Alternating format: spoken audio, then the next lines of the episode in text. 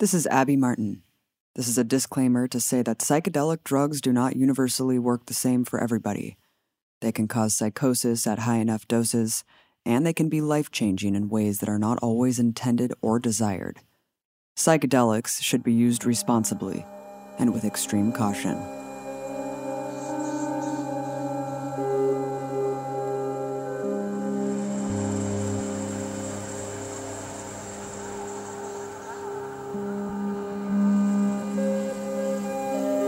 You don't get what you want, you get what you need.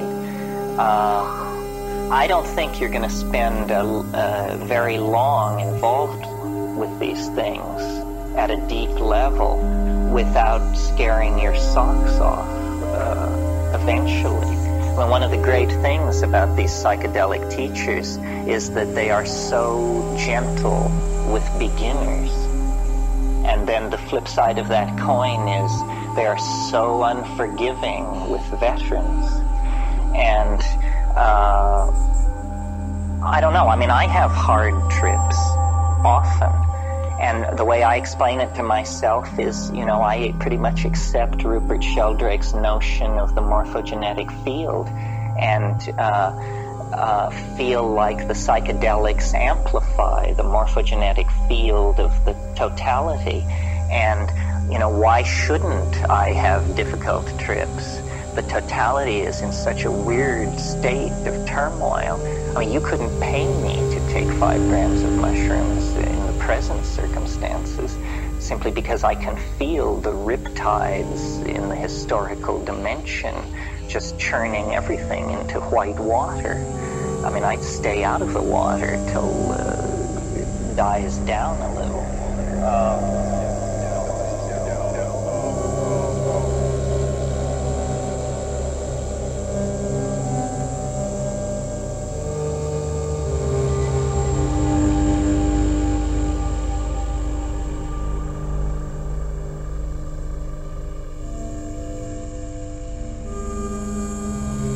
So, Robbie, we're going to start off this episode by picking up where we left off, talking about the underground rave scene, how this scene harnessed so much of the psychedelic explosion in the nineties. It is really hard to wrap your mind around these merry little elves in real life who had these uh, satchels full of D M T crystals and uh-huh. pure grade, you know, mm-hmm. compounds like derivatives of L S D and M D M A, and that that is exactly what was happening, Robbie, and you were right up in there. And I have many stories of, you know, how fucking crazy this time was just as a bystander watching you enter this world um, and really use it as the foundation of a lot of, you know, a, a jumping off point for a lot of my artistic exploration, a lot of my curiosity oh. with psychedelics. I thanked you for God only knows how fucking generic I would be if I didn't what? have your incredible influence of music, art, and culture, oh, despite where I was living. Oh, that's so that's so flattering. That's nice. It's nice completely things. true. Well, it's completely true, Robbie. I mean, I think one of the, the interesting things for me approaching all this is that I was on the internet, you know, very hardcore into the internet. I wasn't a hacker. I wasn't like into that kind of stuff. I wasn't a programmer, but I was just into finding out stuff online, like obscure shit, music, bands, you know, electronic musicians. So I felt like I sort of had a, I was ahead of the curve from most other people my age in that regard.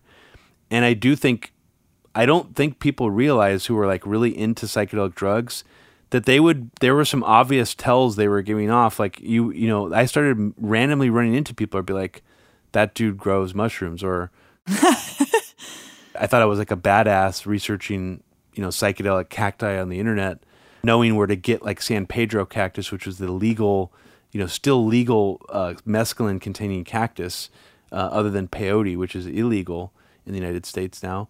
Uh, I remember driving around with my friend, and I think this was sometime around like two thousand or nineteen ninety-nine, and I drove by a guy's house in the suburbs that had a San Pedro forest in his backyard that was like twenty feet tall, like hundreds of towering San Pedro. So I was like, hmm.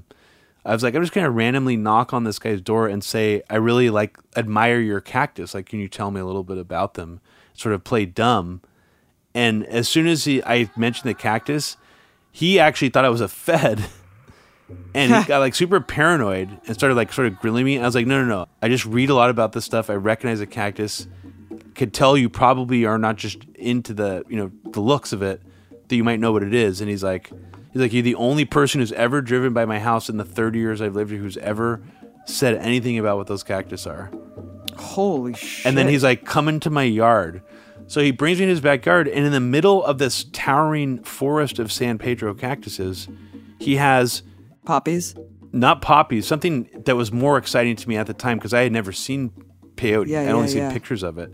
Oh, so he has shit. What looked like about five or six trunks of a San Pedro, like kind of tied together with a rope, and all spliced at about five feet off the ground or four feet off the ground. And on top of this, maybe, you know, a large dinner plate type size, he had the biggest like bulb of peyote I've ever seen, like even in pictures. Like it looked like an immaculate museum quality piece of like a peyote cactus. It was like the size of like a giant contest winning pumpkin. It was crazy. I just didn't even know. So the first time I'd ever seen peyote, which was already shocking from a total stranger bringing me to his backyard, it's just like enormous size. Like I didn't even know it existed like this. Being able to know a little bit about, you know, more than the average person about psychedelics and plant, psychedelic plants, it was almost like there's like this secret world in the yeah. Bay Area that, that I started feeling like I could start seeing. And that was oh, sort of like vindicated me, because I'm like, damn, this guy really, he's one of these dudes who's secret, living this double life of like really into fucking mescaline. Like how many other people like that are there who are by themselves in the middle of the suburbs with like a mescaline factory? And it didn't even seem like he was dealing it. It just seemed like it was his hobby. Like it was a passion of his. So it was just very fascinating. Well, and it shows you how open the community was in an underground way, where it was like you could build connections and trust with people just by simply knowing something like yeah. that. That for the thirty years that that guy lived there, no one had ever said anything about this. And that because you did, he was like, come in, let me like show off. Yeah. Finally, you know, in a way, it was uh-huh. like very exciting, probably, and a proud moment for him. Like, oh, finally, someone fucking understands. But at the same time, I feel like I wonder if it's different now. Like, I wonder if people actually do drive around, try to scour for San Pedro and like cut it and, you know, steal it and shit, because it's just so different now. Um, it was just such a special place in history that you were able to like experience this, because I just feel like it's completely different now. Yeah, and it's and it was really shocking to me how quickly I discovered, after getting interested in psychedelics and getting more gravitated towards more obscure psychedelics, and you know, D M T was legendary already to me when I was reading stories about it. I hadn't even done acid or mushrooms at this point yet. I was like just getting as much knowledge as I could about the scene, who the you know, influencers were, who was the ones with the most interesting ideas. And I just randomly read one day, and I, th- I don't remember what it was, a psychedelic article somewhere saying that like Alexander Shulgin and his farm in Pleasant Hill, California, there was a street in Pleasant Hill called Shulgin Drive, like on the map. What the hell? I didn't realize that for parts of my life that I had driven back and forth by this street that literally Alexander Shulgin lived on, and he still lived on. Like it was just... It felt really special. I'm like, wow, I'm really actually like in the center of all this right now. I just didn't realize it. At the time, like Shulgin seemed relatively obscure. Like even though you read about him as this big influential guy online, I didn't really know where to go see him talk or anything. Before I forget, was this around the time that, I'm assuming you didn't buy peyote from the guy that you talked to. Yeah. But I do remember you, uh, I do remember going to your house once and seeing you trying to get through several blender-sized uh, doses of the peyote cactus just gr- fucking blended up. Yep. And you were trying to choke your way through drinking several of these. And I couldn't um, even drink one. I don't think cup. that you actually made it.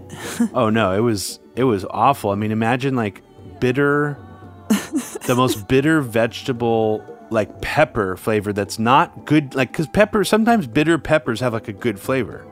But imagine like one that's not good, that doesn't have a good flavor, that's just a bitter, spicy pepper, not even just bitter, but like just gross. And then mi- mixed with just pure mucus. Because this is what a cactus does when you idiotically try to blend the entire thing in a blender. To answer your question, I was trying to extract mescaline from a San Pedro cactus, a legally, you know, obtainable cactus you can get. At, you, you used to be able to get them at Home Depot. Very commonly seen. There's a lot of columnar cactus that looks similar. Like you'd almost mix up something that's not San Pedro for San Pedro, but the way to tell something in San Pedro is it usually has a certain amount of ridges and the, the thorns are very short. Sometimes you, it doesn't even poke you when you rub up against it. It's like, it's kind of a non-dangerous feeling cactus compared to some other ones. Mm-hmm. Basically, I learned later that you're supposed to extract the core, which is like a whole toilet paper roll f- size of like nothing, like just gunk. You extract that. You also remove the outer layer of the skin of the cactus because that's almost like a weird protective membrane. It's like plastic almost. You get rid of that, then you de-thorn it, and then you basically just want to try to carve out the most green part of the inner skin, and that's where all the mescaline is. So that what you're left with is basically like one-tenth of the amount of cactus. So yeah, trying to blend, don't don't do that at home if you're trying to consume mescaline from San Pedro, is to blend an entire cactus. The other method that was equally as gross, but you drink a lot less, was boiling it down on a very slow, low, low boil. So you do the blending method like you're talking about, and then you leave it over like a, you know, pot with water for like an hour until it's just like a total sludge. And then you just keep boiling that down, boiling it down until you have just like a couple shot glasses of like San Pedro wheatgrass sh- shots. And they're like undrinkable. Yeah. I mean, unless you're like one of those people who can just drink anything. Like I was like instant gag reflex. I was still able to get some down when I w- effectively did it. And I just remember being very nauseous during the trip. Like the nausea that hit me when I gagged, it just never left. Like from the moment I felt that mm-hmm. initial gag to like watching like like people's faces start turning purple and stuff. It was pretty mild as far as I've heard other mescaline trips go, but it was like I was nauseous the entire time. So I probably just yeah. never do it again, even if I had the opportunity to like pure mescaline, you know, if somebody handed it to me. I mean, I only, I've only done mescaline once, and it was just snorting a couple lines of it, and it was like really intense. Um, I cannot imagine doing what you did. I I have a pretty strong gag reflex too. It's really hard for me to even drink hard alcohol. Like I can't. And yeah, I mean that that's just nuts that you tried you tried two different ways that sound fucking horrible. To try this shit. Jesus Christ, man. Um, but let's get into Terrence McKenna, because he's a really important figure in this story. As you mentioned in the last episode, Terrence McKenna was kind of like the intellectual leader of this rave culture movement. He says, I'm a child of the sixties, born in forty-six, went to Berkeley as a freshman in sixty-five, did the India circuit, did the L S D circuit, went to South America. And then he talks about all the books he wrote. He co-wrote a book with his brother after going to South America to search for mind-altering substances, where they just took a shitload of ayahuasca and mushrooms. And this was in seventy-six that he wrote a book with his brother about tryptamines. Um, and it was under a pseudonym, because this was when everything was criminalized. And so it's just crazy to think that you would write a book talking about how to harvest, grow mushrooms, and then just publish it. Yeah. An illegal, like encouraging to cultivate an illegal drug that could put you in prison for the rest of your life. And you're writing and fucking publishing a book about this under a pseudonym. It's pretty goddamn crazy, you know? And I mean, it's really funny too, when you look at like, you know, he's another child of the sixties and, and was another child of this era in the Bay Area where he went to Berkeley. Check this out. He graduated with degrees in ecology and shamanism. Like, how fucking hilarious was this time that you can go to Berkeley and study shamanism? Wow. And then he goes back, and then he goes back and get his master's in the chemistry of ayahuasca. Like, like sign me up, dude. Why the fuck did I go to school for political science? Like, could have been studying shamanism and fucking the chemistry of ayahuasca. Like, it's just hilarious fields to be studying at an Ivy League university like this. So anyway, back to his bio. Um... He just talks about how he's kind of this gadfly philosopher, how he w- really tried to be a part of the culture while he studied the culture and while he wrote about the culture. And so he does say, like, I've had a pretty unique career as this commentator because I was right in the thick of it. You know, I'm there, I'm part of the rave recordings, I'm part of all of this experience. I mean, I'm sure there was some some ego involved, but it was really like, it really lacked any sort of pretentious quality. You know, the fact that he was just right there, he was accessible, he was willing to work with all these electronic artists and be visible, be this person who was willing to talk to anyone. Um, I'm sure if he was around today, he would probably be like super accessible, like doing interviews all the time. I mean, he was just that kind of guy. And he had a lot to fucking Very say. Very down to earth. If you listened to him and didn't know anything about him being like a psychedelic culture figure or this kind of new age philosopher, you would almost just think he sounds like a very friendly kindergarten teacher. He has this affect to him where he just sounds very warm, friendly. He almost like brings a smile to your face, like his way of speaking. Like it's just, so I could see, you know, not just from being involved in the psychedelic scene and being such an influential figure, just his personality and his charisma kind of gained him this cult-like following. And, you know, it is kind of cringy to watch sometimes like videos of his talks where you could see people in the audience and just, it it does feel kind of culty. You know, I don't know anything about him taking advantage of having that cult status. Like he never tried to pull any like Keith Raniere stuff as far as I know. But like he definitely was like in this very unique place in culture where he was very revered and very ahead of the curve. I mean, in his first book, I didn't even realize that his first book about D M T, or that we talked about D M T, came out in nineteen seventy-five. He tells the story about how him and Dennis went down to the Amazon after their mom died from cancer in nineteen seventy in search of a plant preparation containing D M T, which was kind of like an ayahuasca thing that they had heard about. Mm-hmm. And instead of stumbling upon this, they had accidentally come across a field of psilocybin mushrooms, just totally by happenstance. Mm-hmm. And this became the focus of their, I guess, their studies from that point on. So to think someone was, you know, in nineteen seventy tr- going down to the Amazon to try to find D M T, that's pretty fucking ahead of his time. I mean, William Burroughs wrote about doing that. There's not very many people who were that dedicated to these plant hallucinogens who would do this. Exactly. But it's funny, yeah. too, because it's like as brave and as cutting edge and like very ahead of his time as he was, it just took him into some super loony territory when it comes to like reading about his own experiences. Like him and his brother apparently tried to bond a psychedelic compound called harmine, which is one of the components in ayahuasca that activates D M T. It is a psychedelic on its own as well.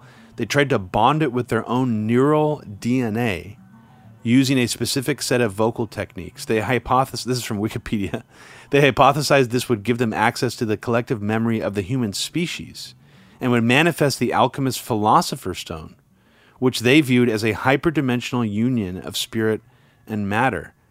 So, I don't know. I mean, that's that's all I wanted to say for now about it. Yeah, I mean, it makes more sense when you realize that he was really going to that far out territory, when you understand what he thought all of this was. Mm-hmm. Um, that he actually thought that D M T and psilocybin were messages from an alien civilization. Yeah. Like, quite literally, it was it was being encoded through the spores of the mushrooms given to us by another like universe, like another re- plane of reality crazy. That he called the quote-unquote overmind. Wow. Um, he was open to the notion that psychedelics could be trans-dimensional travel. I mean, this shit is um, very appealing. And I mean, it's anyone very, who's... very appealing. No, it, it, well, of course. And anyone who's taken D M T knows that this, like, I could totally see this. I mean, it is fucking nuts. That he, I mean, he, he said himself, he was like, D M T sends you to a parallel dimension where you encounter higher dimensional entities that he called ancestors or spirits of the earth. Um, and, and it really does feel like an ecology of souls. I mean, even a lower dose where you just become the kaleidoscope, there is this dissolution with your ego that you do feel like you're just in a completely other fucking reality. It's completely incomparable, at least for me, to mushrooms or acid. Exactly. I mean, but for him, he does think that psilocybin was a similar thing. But that D M T just blew the gateway and, wide and open. And to think someone like him, I mean, we have to imagine for a second, you and me probably wouldn't consider taking more than an eighth or maybe a little bit more than that of mushrooms. Terrence McKenna, I'm sure he's taken some heroic doses of mushrooms. So I think at a certain level of, if you're taking a shit ton of mushrooms and just out of your mind on acid, I, I do think it can get to a D M T level of feeling like that, breaking mm-hmm. through to a parallel dimension where you actually feel like you're encountering like entities. I haven't had those experiences except for like drugs like D M T or salvia.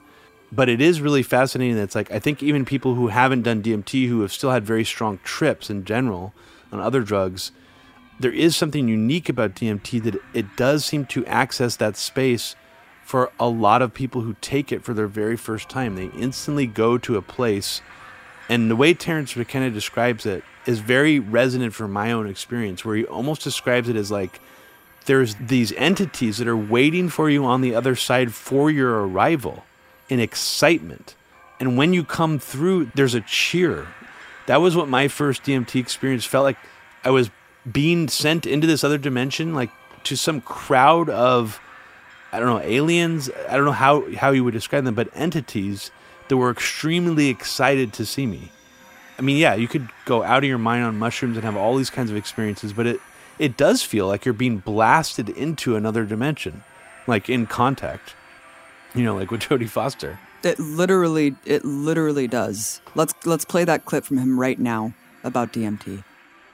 The problem with D M T is its incredible power, that only the most intrepid can form any coherent impression whatsoever of what's going on if it's a strong trip. I mean, there are subthreshold trips where you just graze the tummy of the beast, and then people come down with various models of archetypal closure with the cosmic carnival.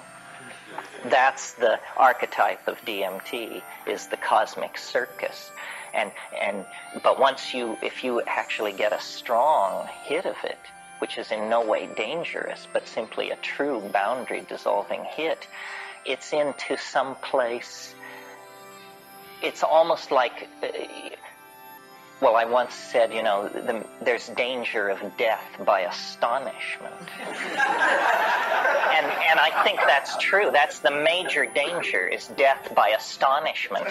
Because you just get in there and you say, my God, what does this say about the archetypes? There is no archetype for this. Not in the painting of the Bushman, not in the ecstasies of Hildegard von Bingen, not in the ravings of Mandaean ecstatics. Human spiritual experience never got this deep, never tore open this doorway. And yet what? It's a long toke away for an ordinary human being. How could something that titanic and beautiful and cosmic and alien be kept secret, when what we do is we seek in all corners, in all times and places, for the bizarre, the outre, the unthinkable. We're always turning over rocks, secret teachings, you know, ancient cities, buried ruins, lost tribes, you name it. Well, then here is this thing which is like the absolute quintessence of what all those things are, are aiming for. You know, more stunning than the rise of Atlantis from the Atlantic seaboard is a toke of D M T. D M T, more appalling than the, arise, the arrival of alien star fleets in the skies of our planet. And yet, it's here. It's here. And I don't often invoke it. I mean, for me to talk about it is to invoke it, because it's weird to talk about it, because it reminds me that we don't know what we're doing at all, that we sit in rooms discussing all this stuff, and, and you know, a war rages, ignorant armies clash by night, that whole thing. But, you know, this extraordinarily powerful thing, the depth of which, the measure of which is so hard to take, lies very near. On the other side, as, as you break through, there's a cheer. There's a... Uh, A, a, a whole bunch of entities waiting on the other side, And they, you know that Pink Floyd song, the gnomes have learned a new way to say hooray. Well, it's that place, it's those gnomes. And you burst into this space, and, um, and they're saying, how wonderful that you're here, you come so rarely, we're so delighted to see you. And the, one of the things about D M T that's really puzzling is, in a sense, it doesn't affect your mind. And there are, there are many of them, and they come pounding toward you, and they will stop in front of you and vibrate, but then they do a very disconcerting thing, which is they jump into your body. They jump into your body, and then they jump back out again. And the whole thing is going on in this very high-speed mode, where you're being presented with thousands of details per second, and you can't get a hold on, you say, you know, my God, what's happening? And these things are saying, don't abandon yourself to amazement, which is exactly what you want to do. You just want to go nuts with how crazy this is. They say, don't do that. Don't do that. Pay attention. Pay attention to what we're doing. Well, what are they doing? Well, what they're doing is they're making objects with their voices. They're singing structures into existence. These things are, and what they will do is they'll come toward you, and then, and you have to understand, they don't have arms, so we're kind of downloading this into a lower dimension to even describe it. But what they do is they offer things to you. Say, look at this. Look at this. And as your attention goes toward these objects, you realize that what you're being shown is impossible. It's impossible. It's not simply intricate, beautiful, and hard to manufacture. It's impossible to make these things. The nearest analogy would be to the Fabergé eggs or something like that. But these things are like the toys that are scattered around the nursery inside a U F O or something. Yeah, so Robbie, it, it's so apt calling this a cosmic circus. Yes. You know, it's so huge, so alien. Like he says, how has this been kept secret? And he goes into the machine elves a lot in, in different ways, and it, it gets really funny because he, like, anthropomorphizes these creatures and like talks about how um, silly they are, and how like if you're smart, if you're an intelligent person, then you can like do riddles with them. The way they relate to intelligence is they set you riddles. Elves are about language. If you're stupid, they make you sleep for a hundred years at the center of their hills and don't let you go back. If you can riddle their riddle and riddle in return, then they think you're a fine fellow and they let you crawl back to the pub or whatever it is.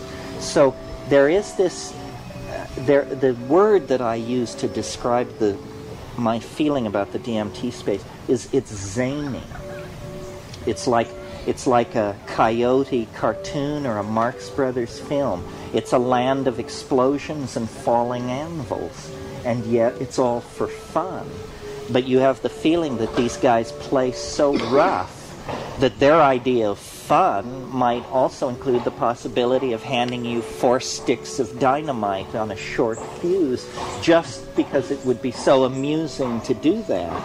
So it's uh, it's got a funny emotional vibe to it. It's lots of fun, but you really want to be on your toes. If you can solve the riddle, they'll like let you in. And he was like, but if you can't stand it, you won't remember it. I mean, that's the thing with these kinds of drugs. It's like it's such a otherworldly experience where time essentially freezes or feels infinite. Like either way, however you want to describe it. That it's like the memory is so specific to that moment that you really only are able to bring back little shards of it. Realistically speaking, like I like I like to pretend that I can remember vividly my D M T mm-hmm. trip from beginning to end, but I have just these snapshots, and I don't know how much of my own memory is actually faded or how much of that is actually what I experienced. I have to be in that state. There really is no way to convey it to someone with words. I mean... Right. Human communication is so limiting that there's no way to explain this experience to someone unless they have it for themselves. And that that's just the way it is. It's like, you can try. I mean, he did the best job, I think, at trying to articulate what this is, but, like, I can't. So why even try? We both tried to before, you know, and I've described it very differently when I've tried different times, um, even on this, the, our own podcast, uh, years apart. Terrence McKenna, you know, he's saying, how has this been kept secret? It's so powerful. He knew that D M T was somehow very unique, even compared to all these other powerful psychedelic drugs. But what he did, in essence, was he let out the secret. I mean, he wrote more vividly, more excitedly, more just about, he made D M T the centerpiece. And that, I think, really catapulted D M T to the level of how I heard of it, for example. How probably Joe Rogan heard of it, how people like Duncan Trussell heard of it. And ayahuasca, which is a oral traditional brew that contains D M T and other psychoactive plants. Some of those plants are in there to activate the D M T, which is very kind of fascinating of itself, that this brew or concoction has existed for thousands of years and people learned how to activate a drug that is not normally active in the stomach. If you just drink a D M T-containing plant, chances are you won't feel anything. But if you combine it with what's considered an M A O I inhibitor, psychoactive, you will, the D M T will activate.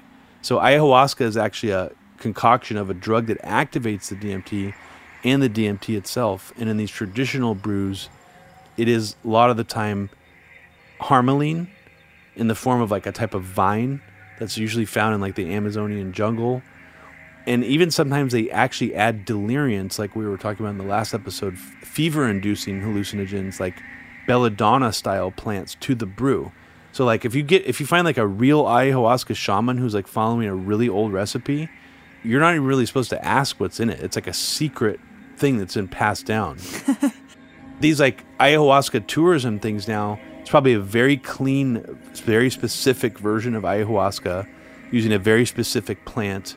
And D M T was also used um, in the form of like snuff, where there are natives um, and different uh, tribes in the Amazon jungle that would actually get high off of certain kinds of root bark by blowing it into each other's nose through like a giant straw. And they would call this like a snuff yopo, which actually contains D M T. So snorting some kind of rough extract of D M T has already been around, you know, forever. So again, this is something that was not discovered by white Western civilization.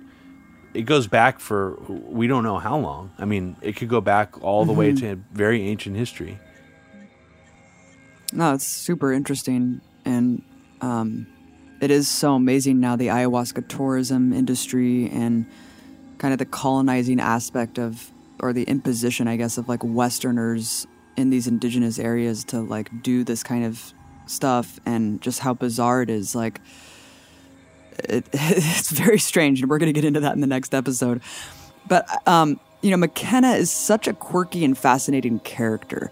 Like, I mean, just his voice, as you just heard, I mean, it's he's very easy to listen to. You know, he's one of those guys that has this kind of stream of consciousness way of talking that I could totally see how he could be he could have become a cult leader very easily. And I'm sure he did have a cult following, but he didn't really abuse that. Um, you know, he kind of was a loner. He was a hermit, lived a lot of his life just out in the wilderness. Um, you know, didn't have like followers at a commune that he like. Uh, he lived him. on a on a volcano um, on, on the big island. Yeah, in Hawaii, right? Um, the last few years of his life. It's incredible. Mm-hmm. Yeah, I mean, and it, it's interesting. His voice is also like this kind of soothing, almost like buzzing, robotic kind of voice, kind of like I would imagine the machine elves having if they could speak. Like literally, like when you reach that peak D M- D M T trip and interact with these machine elves, it like seems like Terrence McKenna's voice would just like naturally be emanating. Yeah, from like them. The, his voice sounds psychedelic. That's it's. It, it, yeah, no, so seriously. I don't know if he cultivated that on purpose or what he's channeling, but no, there is something mesmerizing about his voice. So I would say it's respectable that he didn't, you know, actually have a real cult, you know, coming around him, because I, I think he probably could have easily pulled one off just with his voice alone. Oh my God, of course. Each thing that we do anticipates this deeper fall inward into the dream. The dream is what awaits us at the end of history. The dream, and you can call it hyperspace or cyberspace or the trans-death realm, but what it really is, is it's a going into the dream. And what is the dream? Well, the dream is a place where the laws are set by the imagination. The imagination is God in the dream. And if there is a way for us to mirror our highest aspirations, in other words, to inculcate the God image in ourselves, then it's by becoming the masters of our dream and then creating through drugs, technology, magic, who cares, the details come later, creating a way to share that so that we each then are a God with an open office doorway to all the other gods who wander through looking at the, the, the cosmogonies that we produce as art. That's why his spoken word and lectures and stuff, and also just, you know, he, he showed up at a lot of these raves and did like spoken word real time. But that's why you hear a lot of his talks and speech in these experimental albums during that time. In fact, when I first saw Terrence McKenna and heard his voice, I realized that I had heard his voice many times before, at raves, at different dance parties, in different experimental songs. So it makes sense. We should play a clip from um, probably his most well-known uh, piece of mu- his music release that he did with a, a group called Space Time Continuum. Um, they're an English group, but they... they relocated to the Bay Area, and they used to do like a lot of chill room uh, type shows, kind of like in the genre of the music of like the Orb from the time period. And in ninety-three, Space Time Continuum and Terrence McKenna released an album called Alien Dreamtime. The opening song is Time Wave Zero. The end state of human history, a return to the archaic mode, a rediscovery of the orgiastic freedom of the African grasslands of twenty thousand years ago, a techno-escape forward into a future that looks more like the past than the future, because materialism, consumerism, product fetishism, all of these things will be eliminated, and technology will become nanotechnology and disappear from our physical presence. If, if we have the dream, if we allow the wave of novelty to propel us toward the creativity that is inimical to the human condition, this is what we're talking about here. Psychedelics as a catalyst to the human imagination, psychedelics as a catalyst for language, because what cannot be said cannot be created by the community. So what we need then is the forced evolution of language, and the way to do that is to go back to the agents that created language in the very first place, and that means the psychedelic plants, the Gaian logos, and the mysterious beckoning extraterrestrial. It does talk about the Time Wave Zero theory and, you know, the archaic revival.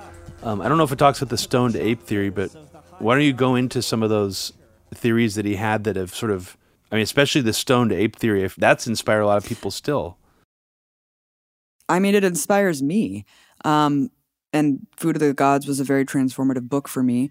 Me as well. McKenna, before I get into the stoned ape theory, because it's a very important one, um, he did popularize the notion of taking a hero's dose, which is five grams of dried psilocybin mushrooms taken alone on an empty stomach in silent darkness with your eyes closed. And, and according to him, that's the only way someone could experience this kind of visionary experience that he recommends, believing that the power of the mushroom can like slay whatever this message is that that resonates from your inner self that can tap into this collective consciousness. But at the same time, the reason that I really appreciate him, one of the many reasons that I really appreciate him, is because he also individualizes the experience.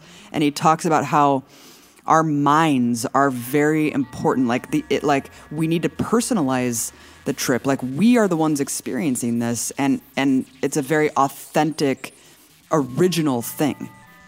And so he he does have this incredible lecture about just like the imagination and how we need to appreciate both the individuality of it as well as like the collective.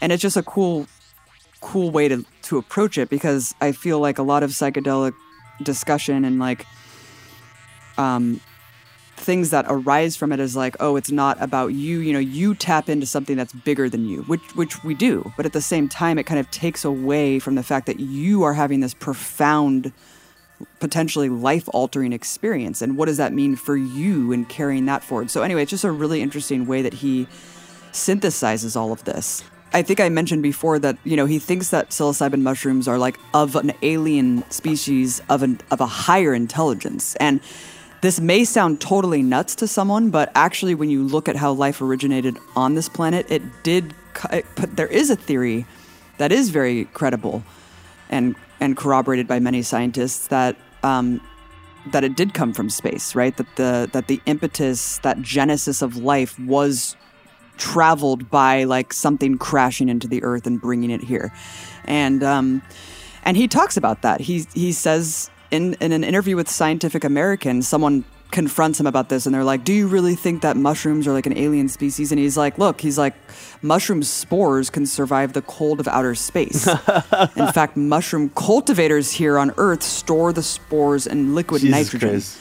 So he's like, look, he's like, look, if someone's going to design a bioinformational package, a spore is how you would That's go. That's amazing. Millions of them pushed around by light pressure and gravitational Sounds dynamics would convincing. Percolate through the galaxy. I mean, dude, serious? That's the thing. You you take away from some of this shit and you're like, all right, like I'm in. I mean, he up. was one, one of the best guests on Coast to Coast A M, because like he could jump from all these different subjects and really blow like Art Bell's mind in a way that like Art Bell, I feel like he was probably like really impressed by Terrence McKenna, because he because Terrence McKenna does have this like, he's taking these drugs, he's going to these, he is describing yeah. shit he's seen. What I'm thinking would fulfill this entire scenario without requiring God Almighty to put in an appearance is uh, time travel. I think that uh, we are moving toward, you know, if you look at biology over huge scales of time, hundreds of millions of years, uh, it is a kind of conquest of dimensionality. All right, uh, let's let's consider that.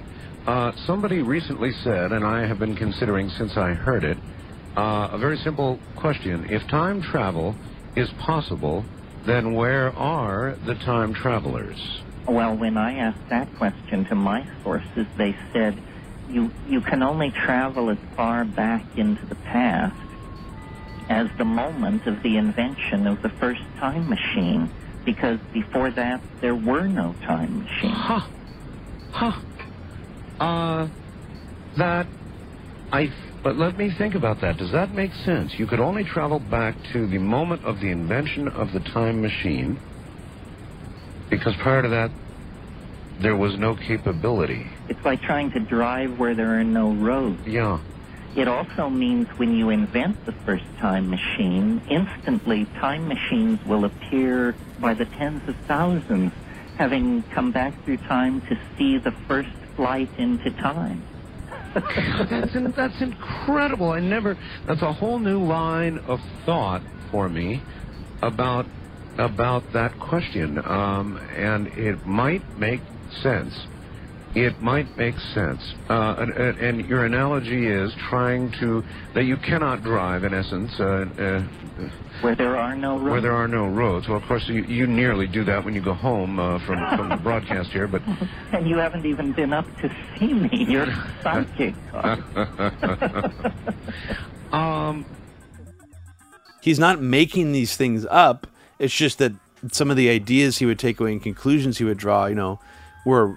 you know, at times very magical leaps, but they were they were at least entertaining, you know, and not like mean-spirited well, he, and and crazy like Alex Jones or someone like that.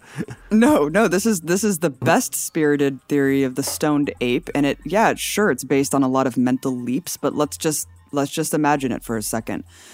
Um, he writes the book Food of the Gods in nineteen ninety-two. In summary, it's basically that our species, Homo sapiens, jump-started like the expansion of our consciousness that essentially created all aspects of human culture because we started eating psilocybin. So according to McKenna, early humans migrated across Africa in search of new food and naturally follow herds of cattle, right?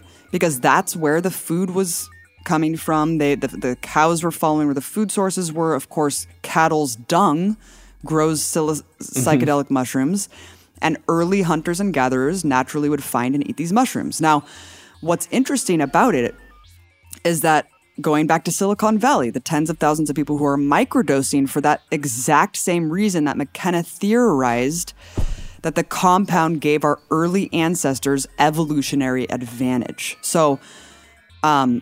I, from Wikipedia, based on annotations from Food of the Gods references, because my book is in boxes because we're trying to move, um, it says McKenna's hypothesis was that low doses of psilocybin improve visual acuity, resulting in better hunters and an increased food supply.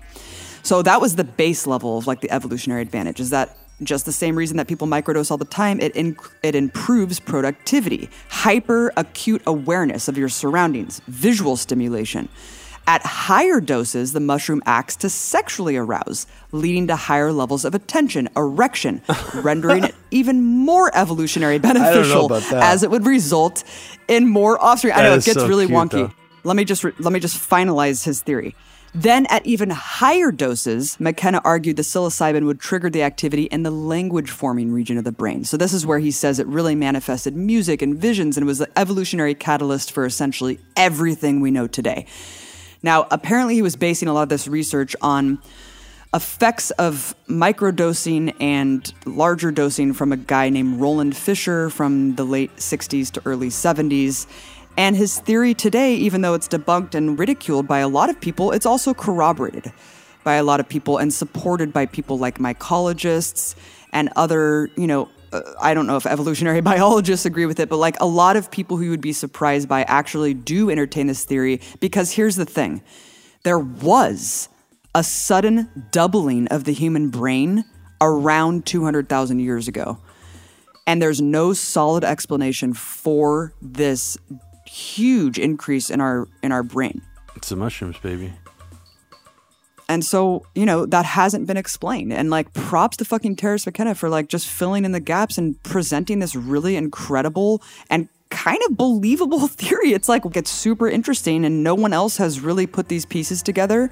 Um, the debunking does kind of bring up a, a couple good points, which is just the fact that other animals exhibit consciousness through, you know, mirror tests and stuff like that. And so the fact that none of these consciousnesses have expanded because of psychotropic drugs, like, why are humans more special than other animals? And then, of course, just the idea that it's based on what if this happened, then this happened, then this happened, then this happened. Yeah. You know what I mean? So it's like, if this is possible, then this is, then this is, then this is. And so there's no real, like, concrete... It's not backed up by, like, actual evidence. There's a faulty fundamental to it for me, just coming, be you know, starting out on this being more of, like, a utopianist when it comes to the way yeah. I saw psychedelics, like, being good for humanity and they're inherently good and positive. I mean, I think that's sort of t- the viewpoint Terrence McKenna probably had, too, and he had all the way through his life.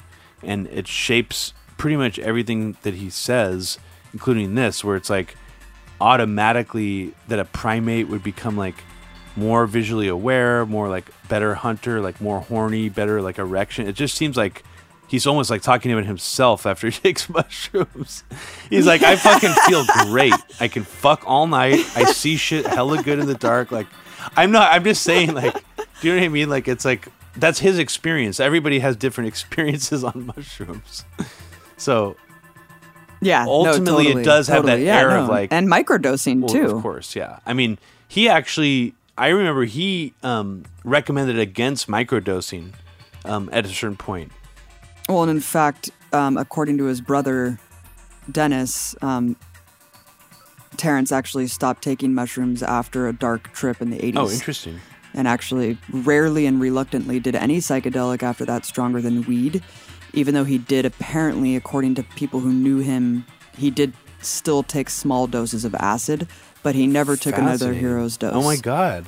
Wow. So I actually, I don't feel that yeah. bad for not, not taking another hero's dose. Like, because when Dude, I read exactly. about these people, I'm like, they just must have been taking hero's doses their whole goddamn lives. Like, the last time I tried to take a hero's dose of anything, I was like, that was fucking... I'm too old for this shit. Like, that was crazy, dude. Yeah, dude. Yeah, I mean, there is something about your ego that definitely holds on more and more to your identity as you get older, and, you know, the stories that we tell ourselves that, like, really, really does not want to let go of those. And also just the concept of death. It's like... when you have oh, like absolutely. a near-death or a virtual, you know, ego-death experience on a psychedelic, I feel like the older you get, you know, you have this maybe imagination that you'd be more comfortable with the idea, but it's like, you're no, mm-hmm. you're closer. You're literally closer mm-hmm. than you were like when you're in your early twenties, when maybe it seemed easier to integrate the idea of this is what death is like. The invincibility chip that you have when you're yeah. early twenties, it's like, I don't fucking care, dude. And now death is all I think about, especially with my son. It's like, it's so weird. The second you have a kid, it's like it's like a march toward death and a race against time. It's the most bizarre thing ever. And I think that all the time, too. When I read about people like Terrence McKenna, I think, how the fuck are you doing this shit? You know, Ram Dass, like all these people, it's like you're fucking forty, fifty years old, like doing hero doses, drinking from vials of acid. Like, how? I can maybe see doing just D M T again, you know, at some point when yeah. I'm older. I mean, for sure. Well, I mean, that that's definitely true in regards to a lot of these people. I think that they don't, you know, it's it's hard to talk about why you won't do it, you know. And so McKenna, of course, didn't didn't talk about that. He yeah. didn't talk about how he had a bad trip in the eighties and didn't do a hero's dose again, you know. Which is so a little maybe irresponsible. I think a lot of people on, were on really, part. I know that that's what I was going to say. A lot of people were upset mm-hmm. when they found this out. Because they said, how could you be promoting this publicly when at the same time you yourself had stopped and you weren't really talking about what that's happened? That's very um, interesting. Um, I, this is the first time I'm hearing that. So, like, yeah, that's kind of has a dark side to it. I don't, I don't really know what to think of that. Mm-hmm. Well, here's another, another kind of wonky, not dark, but just it really showed you, because of the lack of pretense, because Terrence McKenna was this kind of quirky character who was willing to go really far. Unapologetically, he went a little too far sometimes, you know, and he he really became passionate, especially toward the end of his life, about something called the novelty theory, where he essentially claimed to have discovered a new mathematical formulation to explain the nature of time, essentially based on fractal patterns in the I Ching. Now, apparently, um, through this calculation, he predicted a transformative event, essentially a massive shift in consciousness that would happen around the year twenty twelve, which he proudly said lined up exactly with the Mayan calendar, mm-hmm. you know, that infamous, the Mayan calendar ending abruptly at twenty twelve or whatever and signifying the of end course. of the world. And instead of explaining more about the novelty theory, because it's so bizarre, but, like, one of the possible catalysts that McKenna said would be A I that would, like, cause this, like, total severing of, like, reality as we know it. But it was very abstract. It was. Like, people would try to pin him down, and they'd be like, so what do you think is going to happen? Like, do you think the end of the world? And he was just like, no.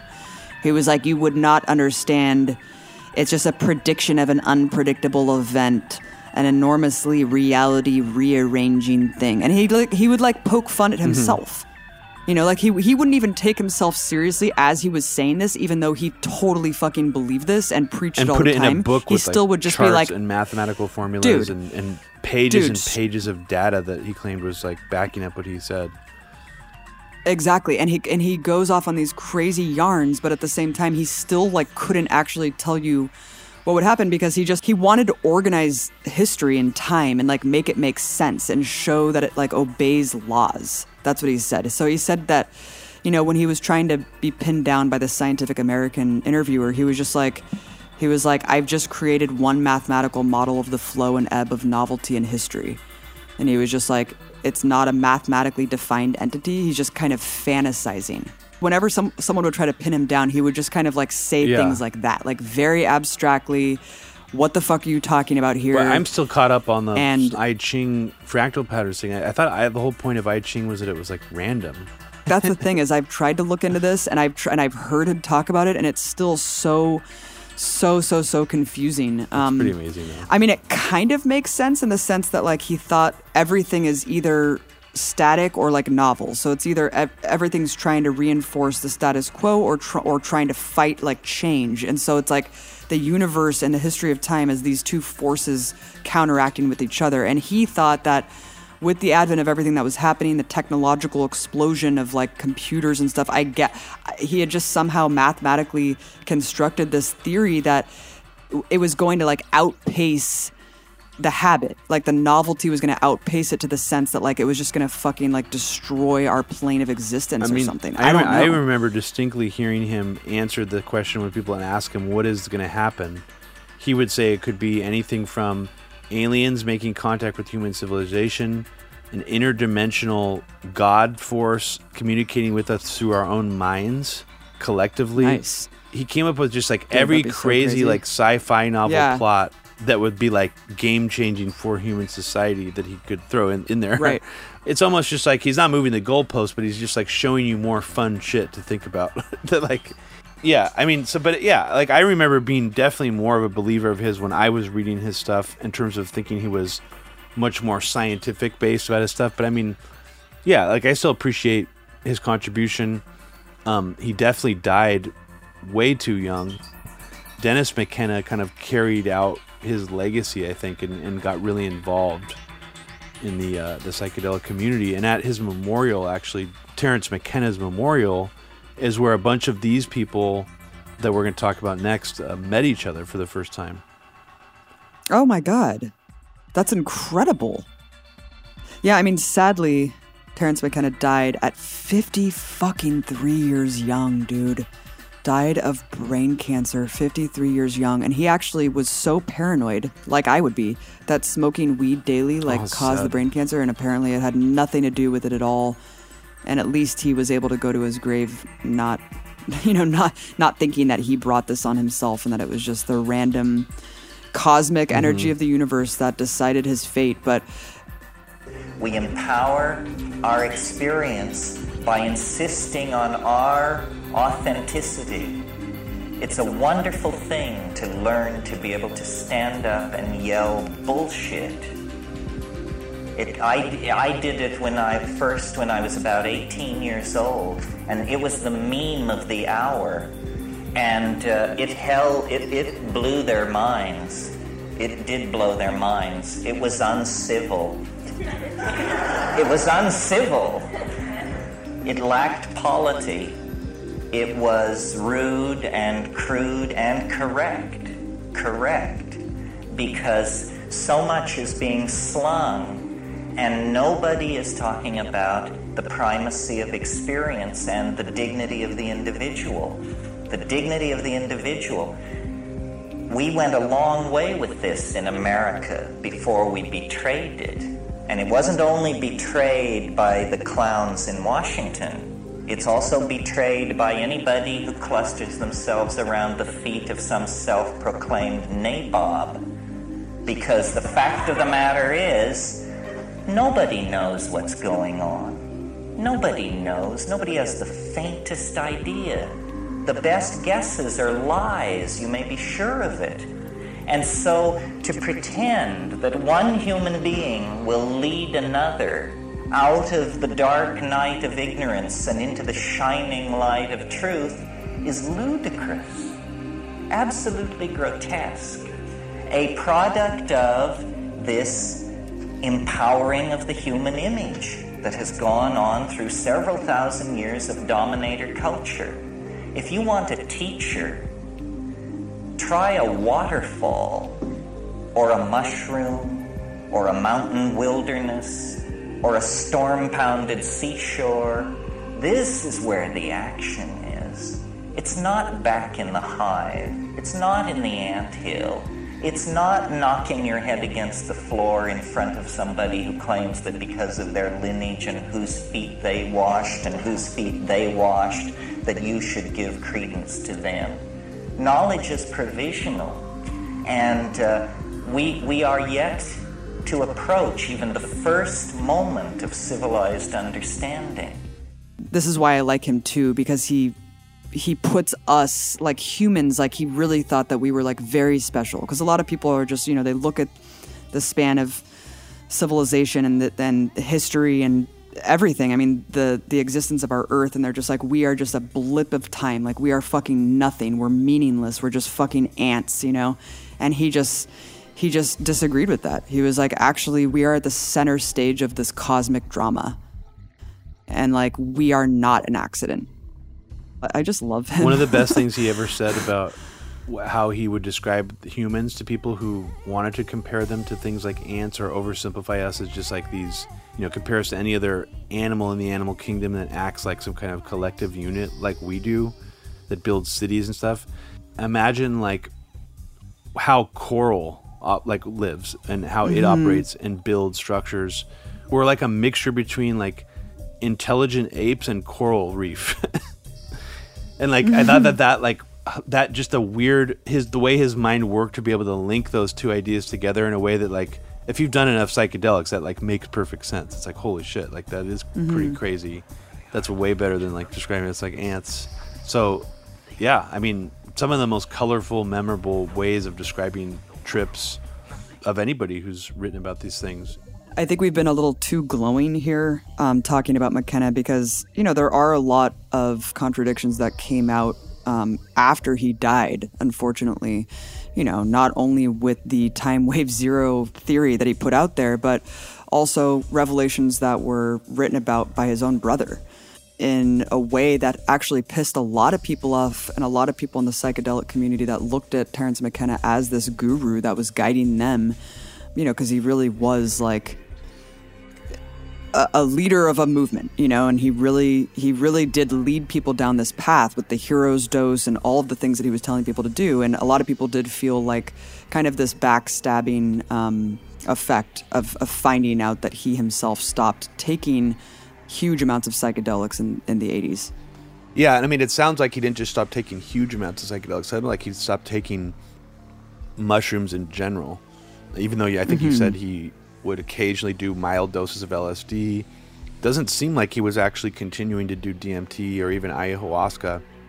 And I just have to say for myself, it was very shocking to learn this because it's not just a lie of omission, in my opinion, to not mention this, but the way that he talks about psychedelic drugs in a lot of his lectures, especially his lectures when he's doing Q and A, is if you listen to them, it sounds very, very much like he's talking about present tense or recent experiences. And I do wonder if he was, part of him was intentionally misleading people to believe that. Even though he never overtly said when he would do these things, like, you know, he never would say things like, oh, last week I did, you know, I took this dose of D M T. To me, it, it does seem a little manipulative learning this in retrospect. And I'm just, it, I'm sitting, it's troubling to sit with. I do think I could completely empathize with why this caused a controversy within the psychedelic community, even within the world of McKenna followers after this was revealed. And it also brings up some interesting things that we talked about off air, Abby, about why someone's brother, who, you know, was with him writing and collaborating with him for so long, would drop a bomb like this so long after McKenna passed away, and in a way that Dennis McKenna, his brother, had to have known this was going to be extremely controversial, and he had to have known in some ways this would undermine his brother's work. So I, I find that odd in of itself, and I'm thinking, what would happen in a, you know, a God forbid a scenario where one of us dies, you know, say like mm-hmm. uh, you die or I die, and then someone asked us about, you know, what what was Robbie like, for example, if they're asking you, and then you're like, well, you know, actually Robbie didn't really believe in the anthrax and the nine eleven stuff he was talking about. It, it would be sort of like me or you, after one of us has died, saying something that would be like a bomb drop to undermine the legacy of your or my work. Yeah, absolutely. And let me jump in here, because it wasn't just that he stopped taking mushrooms. It was that Dennis actually came out and said that he had questioned his own theories, that Terrence actually had a lot of self-doubt about the theories that he was presenting later on in his life. So it wasn't just the bomb dropping of undermining the hero dose that he was recommending to everyone with ayahuasca and mushrooms, but it was also all of his theories, which is like, that is his whole legacy. That's his entire body of work right there. Maybe everything Dennis is saying, let's just assume it's all true. Right. In some ways, it adds more humility to McKenna's legacy. But then when you consider the fact that he didn't talk about things in this, he talked about things in a very po- polished, rosy, utopian way. And it is a bit confusing why he continued to talk about things in that way if he did feel these things. So on one hand, I'm I'm par- partly inclined to believe it, because I want to think that McKenna was had that level of like humbleness about his own ideas. But then on the other hand, it's like, why did he continue to preach and postulatize the way he did without, very rarely, I would say, actually talking about the negative side of psychedelics? Like, I mean, if this was true, he could have done a whole lecture on like, everything I've told you is probably wrong. And that should be something you fundamentally, on some level, if you've taken psychedelics, should understand, is that I'm just like a human, you know, who's like trying to interpret these things, and everything I've told you could could be completely off base. I mean, let's. Just, I mean, that would be incredibly humble to say something like that. But I do think it it's uh, it is a little unsettling to think that the basically the guy who, you know, became essentially the new Timothy Leary of the next psychedelic era had basically only psychedelics in his past when he had reached this level of like messianic status, and didn't wasn't clear about that. I just can't imagine myself doing that if I was encouraging thousands and thousands of people to take powerful psychedelic drugs. Well, especially because the hero's dose is like not a fucking joke. No. Like even the most experienced psychedelic users, I've never taken that because it sounds terrifying. There's this one guy who wrote a very good blog about, you know, eulogizing in all the bad and good of Terrence McKenna. He was a huge fan of him, and he talks about this. He talks about how he felt slighted, and that he felt like he was almost manipulated into taking a really, really heavy dose of mushrooms that really fucked him up, and it wasn't fun. And he also doesn't like the fact that he can envision that a lot of other people did the same thing. You know, like be- taking taking that much mushrooms alone in the dark. There are some creature comforts that maybe you need to take you out of a negative place when you're spiraling out in a trip like this. And so for people to feel like they needed to reach this level to be part of this kind of secret club, you know, I think that's why this guy was was a little bit upset. Do you know who it was? What, what, who what, who are you referring to? T T Ferry on Erowid. He has a blog. You actually sent me this. Okay. Um, but in the end, was did, a guy who, didn't he kind of conclude oh, yeah. that he was actually very apologetic of McKenna by the end of yeah, this? Yeah, no, at the, no I, it was interesting to see his thought process, because he starts off talking about how he initially felt very slighted and very offended when he found out about what Dennis presented. And then he goes on to say, look, I mean, Terrence called himself a philosophical entertainer, and he, he told people that everything he said should be taken with an industrial-sized salt lick, um, and that his theories were ever-evolving, and that in the end he basically considered them to be pieces of cognitive art that were intended to amuse and perhaps to inspire a yet more nuanced and complex discussion about these things. He never once said that they were really the truth, and he even came out and said that he had absolutely no idea what was going on at all, that it's impossible to tell from our default vantage point, and that the only thing he's ever really truly believed was that the core of the mystery was stranger than anything than our minds were capable of processing. So so it goes off on, on threads like that, where it's like, yeah, if you listen to enough of him, obviously you could eventually figure out that he, you know... Yeah, again, sort of giving himself the eternal riddler. Yeah. Mm-hmm. And yeah, and I think something which also, I guess, bothers me about McKenna, to be really honest, is that it's not just that he was sort of a lie of omission by not admitting that he had, you know, not done heroic doses for a while. Then he actually had a really bad experience that turned him off to heroic doses. It's that he falls into the trap that I think a lot of the psychedelic utopianist advocates do, where he acts as if his own very positive experiences on mushrooms and other psychedelics are essentially universal.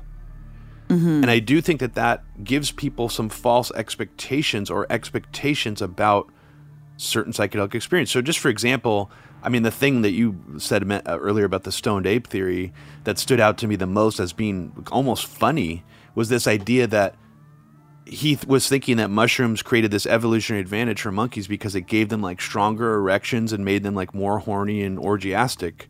Frankly, that to me just sounds like a very specific experience to a certain type of individual on mushrooms.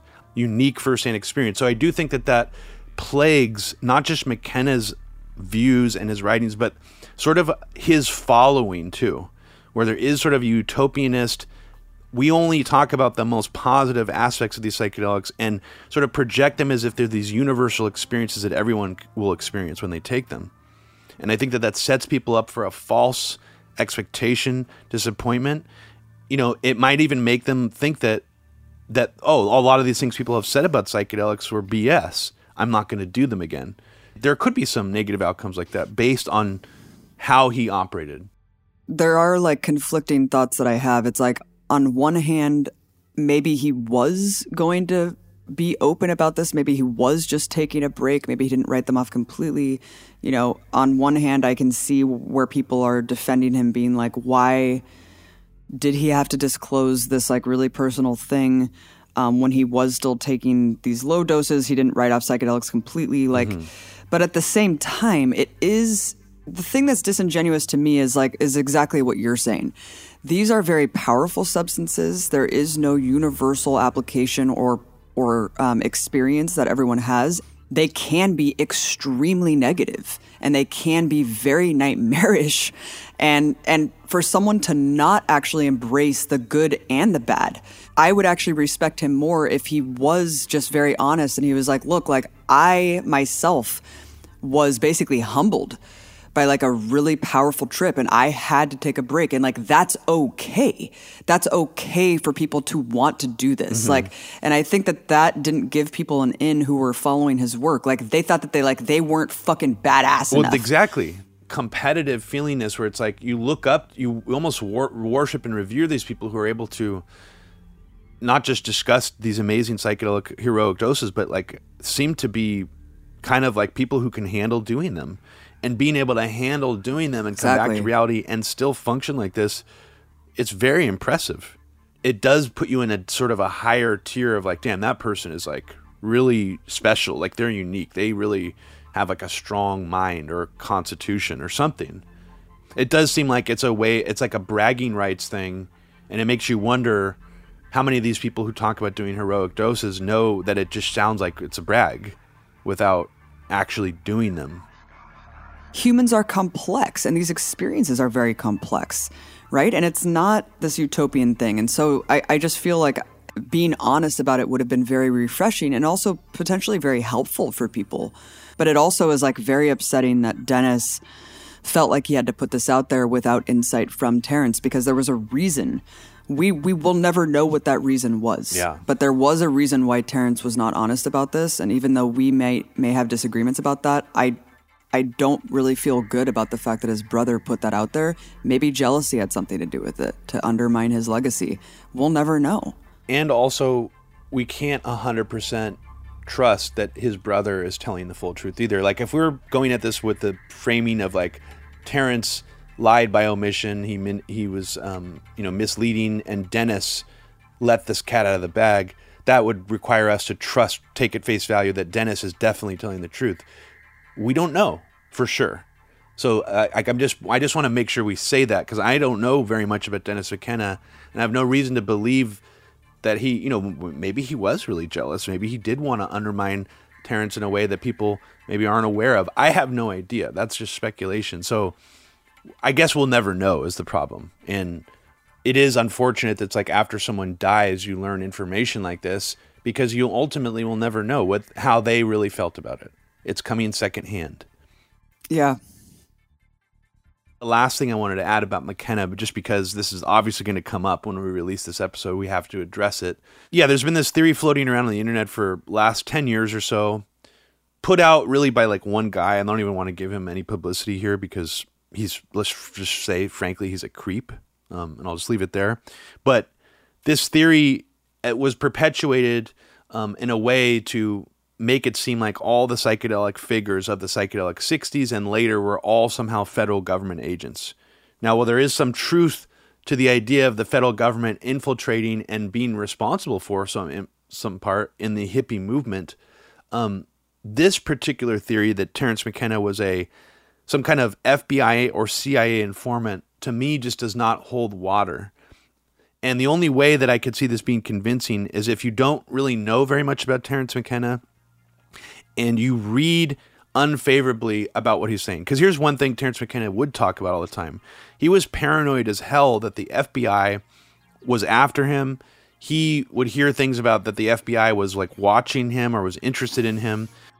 Yeah, because one thing we didn't talk about is that he sold like enormous amounts of like hashish illegally. He was like doing like illegal drug trading when he lived in Bombay. So yeah. That, that's one thing that we didn't talk about. So he was very paranoid about that as well. And it was well known, it, even though he wrote these books with his brother under a pseudonym initially, he became essentially the Tim Leary of mushrooms.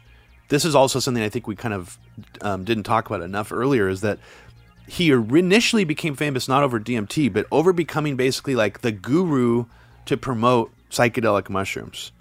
Even though he wrote these books with his brother anonymously, I mean, the federal government had to have known who he actually was, and it was well known in the psychedelic community who he was. It wasn't like an extremely mysterious pseudonym. He was already a well-known figure. So it's not like he came out of hiding and was like, hey, I'm the guy who wrote these books.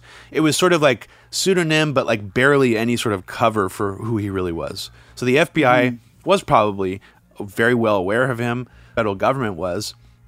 So he would talk on and off throughout his books about how he felt like he had to evade law enforcement. He had to stay under the radar. He got wind at various times that the F B I was watching him. And you know how we already talked about how Terrence McKenna, narcissistically so, I will say, believed on some level that he was the emissary for whatever he thought was like the alien force behind these psychedelic drugs, what they were trying to communicate to us. And he saw himself as like the emissary of that. Like he was like the ambassador for the aliens in the mushrooms, essentially. And, you know, it sounds really silly. And he, and, you know, he would talk about it in a silly way too, like he always would. But here's what came out in a And I don't know the actual interview that this is from, but here's what this allegation comes from. Uh, the allegation that he was an F B I informant. I'm going to read the whole thing in... I wonder myself, you mean, am I the alien ambassador, whether I like it or not? Well, often when asked this question, I've said it beats honest work. I mean, my brother is a P H D in three subjects and works in hard science, and yet I don't think it's brought him immense happiness. Not that he's despondent, and certainly when I reached La Correa in nineteen seventy-one, I had a price on my head by the F B I. I was running out of money. I was at the end of my rope, and then they recruited me and said, you know, with a mouth like yours, there's a place for you in our organization. And I've worked in deep background positions about which the less said, the better. And then about fifteen years ago, they shifted me into public relations, and I've been there to the president. Now, I could see any conspiracy person reading this quote by itself and thinking, that's very suspicious. What does he mean? It's like right there in plain view. He's saying that he worked as a public relations, basically informant for, sounds like he's talking about the F B I, right? Well, th this whole conversation is nested in this silly idea that he was the alien ambassador. Now, you know, when I first looked at this, I was like, that is suspicious. What is he actually saying here? Was he? I mean, is it possible Terrence McKenna is admitting that he used to be an F B I informant? And why would someone in the hippie movement who was like so instrumental admit this in an interview? So that was like the first two thoughts I had. But I mean, honestly, when you read all this in context, it is obvious that he's talking about that the alien mushroom force is the one that recruited him. I, I think the only standout quote from here that is a little bit suspicious is where he says, "I've worked in deep background positions about which the less said, the better." Now, that could be just some he could cryptic... just be making a joke. Yeah, it could be some cryptic, riddle-ish kind of thing. I don't know what he's insinuating there, but I could see someone taking that specific quote out of isolation and saying, well, this one might mean that he's worked and done something for law enforcement before. Maybe. I mean, I have, I'm not saying that's what it means, but like the idea that fifteen years ago they shifted me into public relations and I've been there to the present, he's clearly not fucking talking about the F B I. Because at that point, I mean, unless basically you're implying that he'd be outing himself, snitch jacketing, fed jacketing himself in an interview, and then also like joking about it, saying that like, oh yeah, they shifted me, like the F B I shifted me into public relations. I mean, that's not a position that someone would do with an informant. It doesn't make sense. The whole thing does not make sense if that's how you're seeing it. Unless you think he's just joking and making jokes about it the whole time, and he's admitting uh, that he's a fed. The whole thing, I just do not think stands up on its face. There's other people who've tried to connect McKenna and his legacy to other federal government things over time. Those are, to me, pretty loosey-goosey. So I think there's a lot stronger connections for someone like Leary or other people like Hoffman or Wasson to say, like, maybe they did have connections to the feds than McKenna. I mean, I just don't think this is very strong. So I, I know but we waited a long time to even mention this, but I know people were going to probably bug us about this if we didn't talk about it. Well, yeah, I mean, we wait. We waited till the end because we don't believe it, yeah. and it, it, there really is nothing there. And I think that the context around this that people are pushing the notion that he might be a fed was because they allege that he got caught smuggling hash or something in Bombay, and that that was the context to which he was recruited to be an informant. Because, like, the whole thing, I was just like, why? Like, what would even be the point? But then I realized that that's what they were propositioning. And that still makes no sense. Because like you said, I mean, the most obvious takeaway is why would he out himself? And why would he then just immediately make a joke about being in the P R uh, wing yeah. of the F B I? So yes, what you cited earlier is not usually quoted in the context of this, which is he begins that quote by saying the alien ambassadorship or whatever. So right there gives it away, um, to me at least. Yeah. And what would be the goal? Like, what would be the federal government's goal in having this guy be like an informant or like even some kind of, I don't know, P R agent to spread disinformation to, because they want the psychedelic community to believe in the D M T elves and believe in the power of heroic doses? Like, what would have been the ultimate goal of that? So then Alex Jones could talk about the machine yeah. elves and then... I don't know. Because, because I mean, like, yeah, there's problems with what he did. He created, like, too much of a utopianist worldview on psychedelics and I think, you know, downplayed the dangers of them and omitted things about his own life that would have been useful for people doing them. But, I mean, I, I don't see anything, any fruits of his work that seem like something that the federal government would have wanted. I, it just doesn't make sense to me. So the whole, yeah, the, the theory just does not hold water for me. I just want to say a quote from Timothy Leary himself, because Timothy Leary actually was a great admirer of McKenna. He did feel like he was taking over his legacy in a way. And, you know, he said that he was an eloquent and imaginative poet of the psychedelic experience. Um, and that tea fairy guy who wrote that really cool um, Erowid post, Terrence McKenna was was a great artist. This is what this guy is saying to sum him up. He said, Terrence McKenna was a great artist. He played his unique character in the divine play exceedingly well. It takes a lot of guts to keep calling him like you see him when shit gets weird, and Terrence wasn't afraid to be ridiculed for his admittedly ridiculous convictions. He just kept trying to throw language at the damn thing, even when it refused to stick, and he made ten times as much progress with that method as everyone else put together ever made by trying to talk sense. He also had the rare courage to suggest that the universe might turn out to be more awesome than we dare to dream. Hell, he even seriously seemed to believe that the future was going to turn out to be significantly better than the past. And that's about as crazy as it fucking gets, right? On the other hand, maybe that's exactly the kind of crazy that we need. It's a nice thought. I mean, I definitely like agree with mo- like a large part of that. I think the only thing in there that I'm like, you know, how much, you know, ten, making ten times more progress than anyone else and the amount of time he did. I mean, he definitely became the centerpiece and popularized things to a degree that none of these other people even got close to doing. That is true. But whether that's progress or not, in term like how you see progress, I think is up for debate. Because just pop simply popularizing something and adding a lot of language to describe it, yeah, I mean, I guess I, that is progress in some ways. But in other ways, maybe other kinds of progress would have been useful too. After like taking in everything that McKenna was, which is all the good and the bad, including his extreme, you know, I don't know if we actually said this, but he was very, very passionate about the Time Wave Zero thing. Like, that was not a joke. Um, but at the end of the day, it kind of he kind of was just like the elves that he describes, which was he riddled his way into theorizing things that you either went on the journey with him or you didn't. And if you were intelligent enough to get the riddle, then maybe he w- you would go through the portal.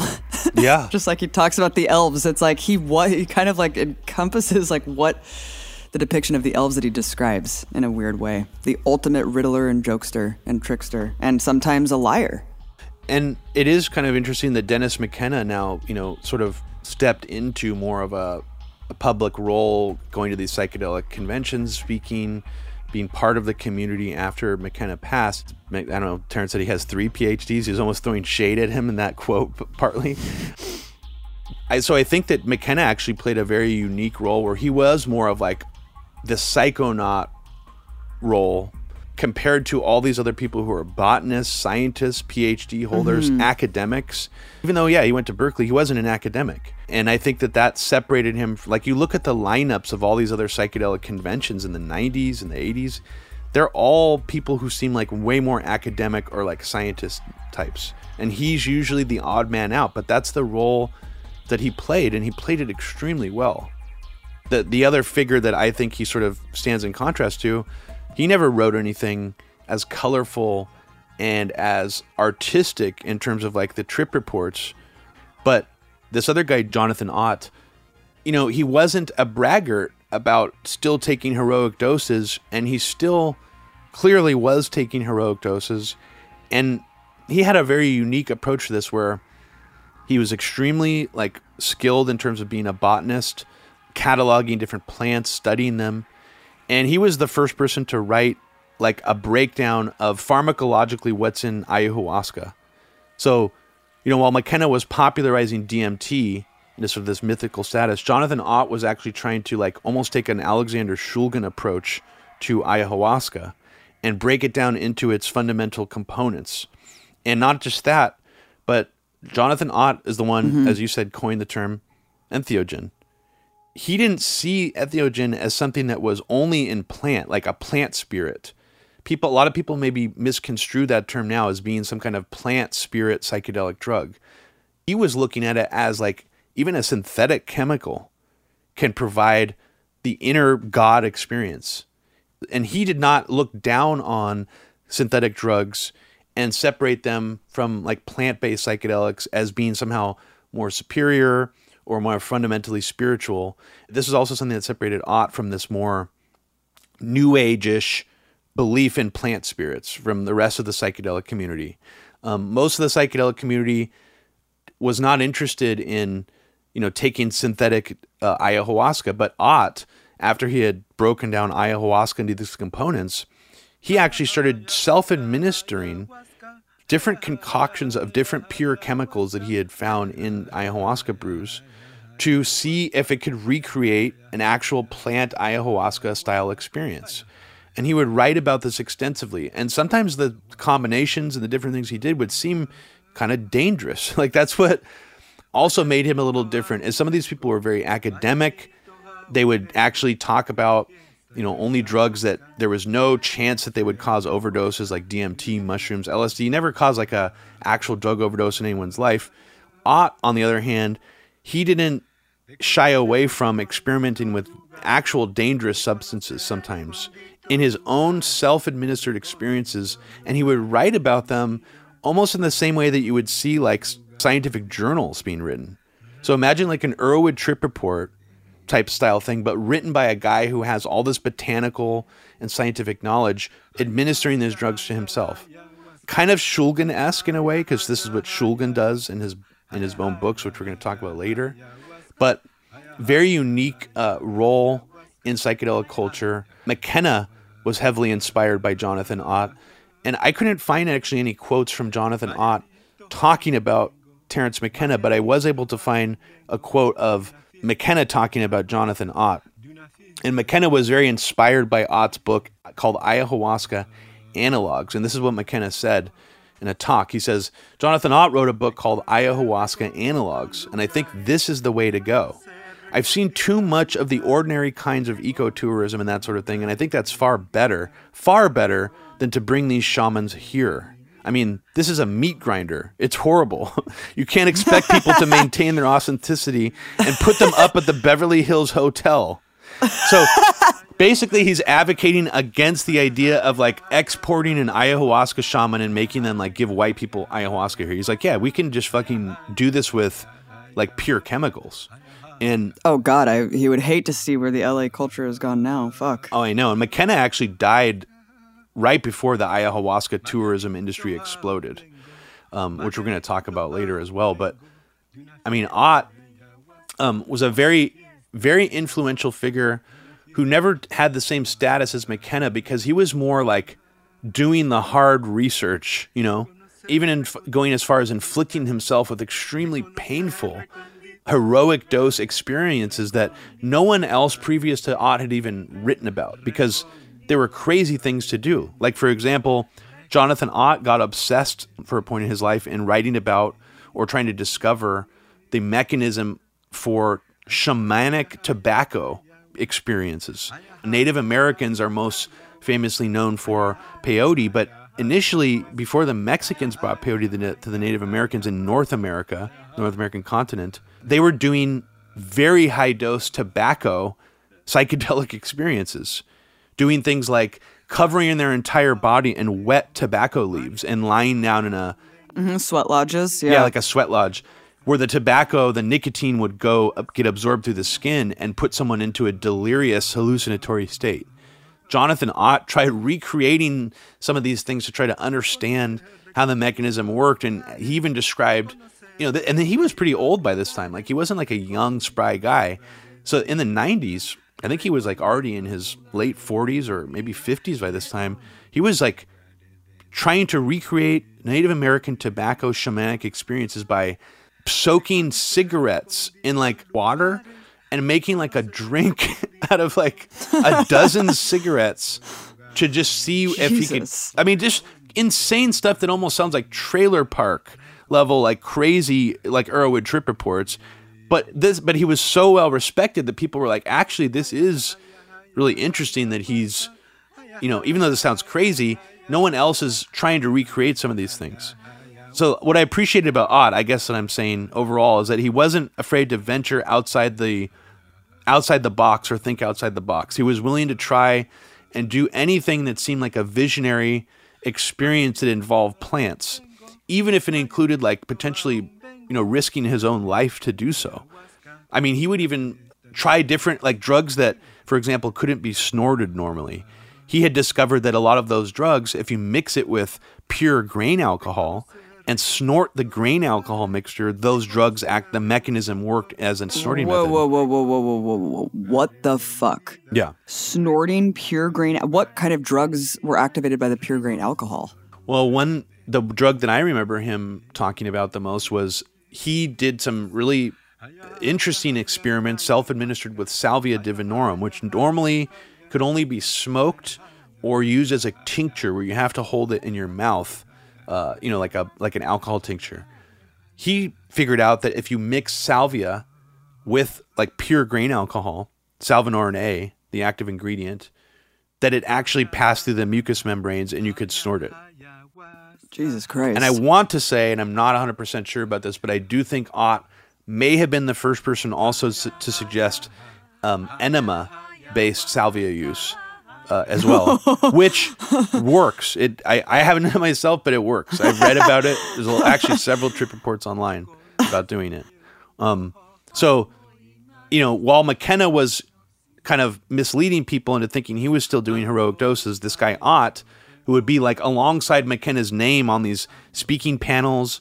You know, oftentimes they'd be out together on speaking panels, um, coming from completely two different sort of mindsets. This guy was actually doing the heroic doses and sometimes doing dangerous doses of things that no one had ever done before, combinations of things, sort of remaining largely underground for it, but still being very well respected among like the hardcore thinkers in the psychedelic community.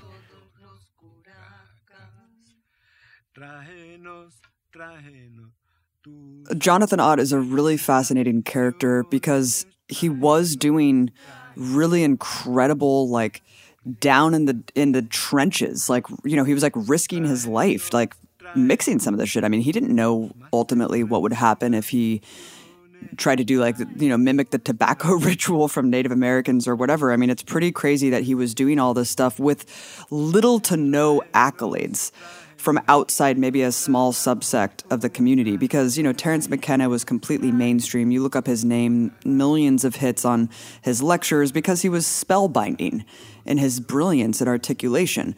Ott was a genius, but as you mentioned, he was a trained chemist. So when you look through his articles and trip reports and stuff like that, it's a little hard to digest for the layman. So he was a very underrated guy because it was not easily translatable for people who didn't have that academic experience of chemistry, of understanding these compounds, because really, like, you can read through some of his articles or interviews and it is a little hard to even translate what he's saying because it's so hyper-specific about these chemicals, but it doesn't detract from the incredible contributions to the movement. Yeah. Um, and the fact that he wrote hella fucking books. I mean, he wrote eight books, co-authored five more.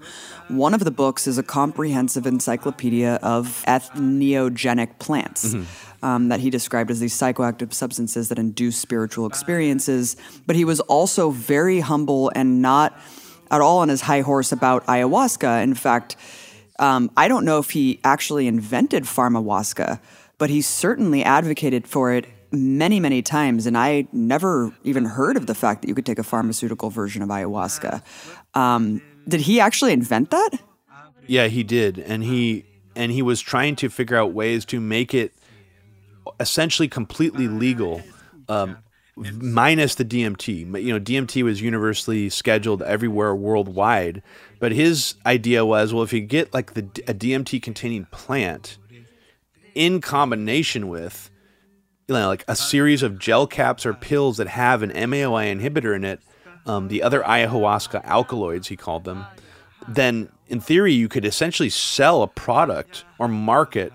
And this was not in any way to make money. Like, he was not thinking like, oh, I'm going to make a business out of this to make profit. He was just like, what if we could make ayahuasca-able, what if we could make ayahuasca accessible to everybody and not just like a recipe online, because that would be one thing, but like an actual product that you could purchase, right, and obtain that would be legal. You know, high potency root bark plant that has high concentration of D M T in it, plus a series of different alkaloids that are technically legal in wherever you live, like whatever area of the world you live in. That was his sort of vision. And I think it's a really interesting vision that, frankly, no one's ever executed on since he, he came up with this idea. So Jonathan Ott, Um, he's most known for pharmahuasca, or his study of ayahuasca, but he also was working on something called pharma yopo and also pharma shamanic tobacco experiences. He even talks about how he regularly uses nicotine nose spray that like shoots like ten milligrams of nicotine into his nose in like one spray. Um, and like a f- whole cigarette contains like two milligrams of nicotine, like a commercial cigarette. So he was actually, the, Jonathan Ott was one of the first people to describe the first instances of histor- or people like witnessing yopo use. Like he actually describes how Columbus actually witnessed Native Americans in South America using yopo. And yopo is a snuff, and a snuff is something you snort up your nose. So he was like hooked on this idea of just like why, you know, we're we're actually too fixated on ayahuasca. The first accounts of, of D M T use was from yopo, which is a snuff. So he became really fixated on that. I don't know of anybody who's really pushing this still. And to me, it's it should be really pushed, because why do you have to do something in a ritualistic setting or subject yourself to a very intense... Or you have to purge your entire bowels and and stomach yeah. contents. I mean, a lot of yeah, a lot I mean, of people totally... vomit on ayahuasca brews, and a lot of people have attested to the fact that when they take pure chemical psychedelics, like even psilocybin, you take pure psilocybin made in a lab, um, or extracted pure from a psilocybin mushroom. A lot of people report that it's a much cleaner feeling experience, no nausea, a lot less physical side effects. So I just think it's odd that the prevailing view still to this day, like twenty-five years after Ott conceived of this concept of pharmahuasca, is no, the real way to do ayahuasca is sub- to subject yourself to enormous amounts of pain and discomfort. I mean, it just... Well, it's, it's the stupid. whole colonized... It's the colonizer mentality of the ayahuasca stuff that we're going to get into in the next episode. It's like It's like feeling like you need to appropriate that indigenous, like, spiritual... vibe, and it's like, why, dude? Like, you don't need to go down to fucking Peru and like exploit this like indigenous culture to do like an ayahuasca journey. Like, just get a pill. Mm-hmm. You know, just man up, dude. You know, Terrence is like this viral figure. Ott is very underrated. Like, he barely has any hits on any of his shit online, which is very few things. He barely has any videos, he barely has any interviews, but the ones that he does have are extremely interesting. Uh, for example, he has a sit-down interview with Albert Hoffman, of course, the guy who, who initially synthesized L S D that we talked about in the first episode. And, and it's a really captivating exchange between these two guys of a genuine, you know, this chemist who's just completely fascinated with with uh, these type of psychoactive substances, and just getting a really raw, unfiltered, you know, conversation going between him and Hoffman is really Real interesting. Tea. Experience one is seeing the world direct, uh, naked, without concepts, without words. I think I, it is very difficult to to describe, uh, to to put in words the experience. I think it's impossible. Mm-hmm. Uh, Herc says that we should uh, create new language for the mystical experience. Mm-hmm. And uh, I sometimes uh, describe it as seeing the world as energy as opposed to seeing the world as matter, that it's uh, not a materialistic experience, but it goes in the direction of spirit or energy. But what do you think of that? Yes, energy always, uh, for me, is a bit technical. But uh, as William Blake used the term, for Blake, energy was spirit. Uh, uh, yes, yes. But uh, nowadays, energy is mainly a physical mm. thing. But uh, yes, there is a, a vital force in, we can say, an universal consciousness, which you say um, is something like uh, energy. I don't like it very much. I um, energy. I would like uh, would say it is a universal consciousness, and I think uh, consciousness is one of the most in, most uh, uh, meaningful words. Uh, consciousness is really, we are human beings, because we have consciousness. And uh, it means that you have are connected with the spiritual world, and the spiritual world, I would say, is universal consciousness. Uh, also in your book on the use of L S D as an aid to meditation, Um, this is more of the psychedelic therapy, a, a deeper experience with a higher dose, or do you think that would also apply with more repeated lower doses? As no, an aid I would meditation? say It is a higher dose. Higher dose. But this must be um, uh, very dangerous for every person needs uh, a higher dose. For S M B, you need a very small amount, others need a very high dosage to have the full experience. And uh, you, I think uh, this procedure would be that you give a medium dose first and see how it reaction is, and then you can decide if you can give then for after, uh, after preparation and every what you need uh, for a good experience, then you can the high, use the higher dose. And then you make yes. sure that the person is uh, reacts well to well, the compound. Well, yes. What do you consider to be a medium dose and what would be a high dose? I would say a medium dose is uh, one hundred gamma. And the uh, higher dose would say uh, two hundred fifty. So. And a low well, dose would be under one hundred? Yes, yeah, a low dose of fifty, fifty micrograms. fifty. And um, as I recall, uh, with um, Sandoz Delicide, there were twenty-five microgram uh, pills, no? Yeah. And that was, uh, that was designed as a stimulant. The, uh, yes. As an antidepressant type of stimulant? Mm, no. Mm, yes, also. But it was uh, a little dose, and you can take three or four pills. Oh, yeah, of course. You can adjust it better. Mm-hmm. It's a lower dose. And they were stable, these pills? Oh, yes. I have this interview, and, and it's quite interesting because Leary says in the interview uh, something like, with a properly prepared L S D session, a woman invariably will have hundreds of orgasms under the influence of L S D. And then the, the interviewer asked him twice, and he wouldn't answer the question, well, how about men? Can men have, uh, how many orgasms that's can a man have with L S D? Exactly these questions were in Hamburg, or was it this interview? And also in the Playboy, and he wouldn't answer. He, they asked him twice, and he, he changed the subject. All he said was, well, I've made love every time I've taken L S D. There's also another panel that that Ott is doing where he brings up, basically he was saying, like, if our reality is based on matter, right, and and when we take psychedelics we can see actually energy waves, and that really is what is reflected off the matter. Like, we are seeing the energy the energy is what's showing us what the matter is. So anyway, he just goes off into really interesting threads that um that I found really fascinating, and I was really surprised at how little people had watched his material, I guess. But whatever is out there that we like to think we're getting a faithful representation of, that is more um, is more clearly um, described as energy than as matter in and of itself. So um, let's go to the first point, um, that all we can see is energy.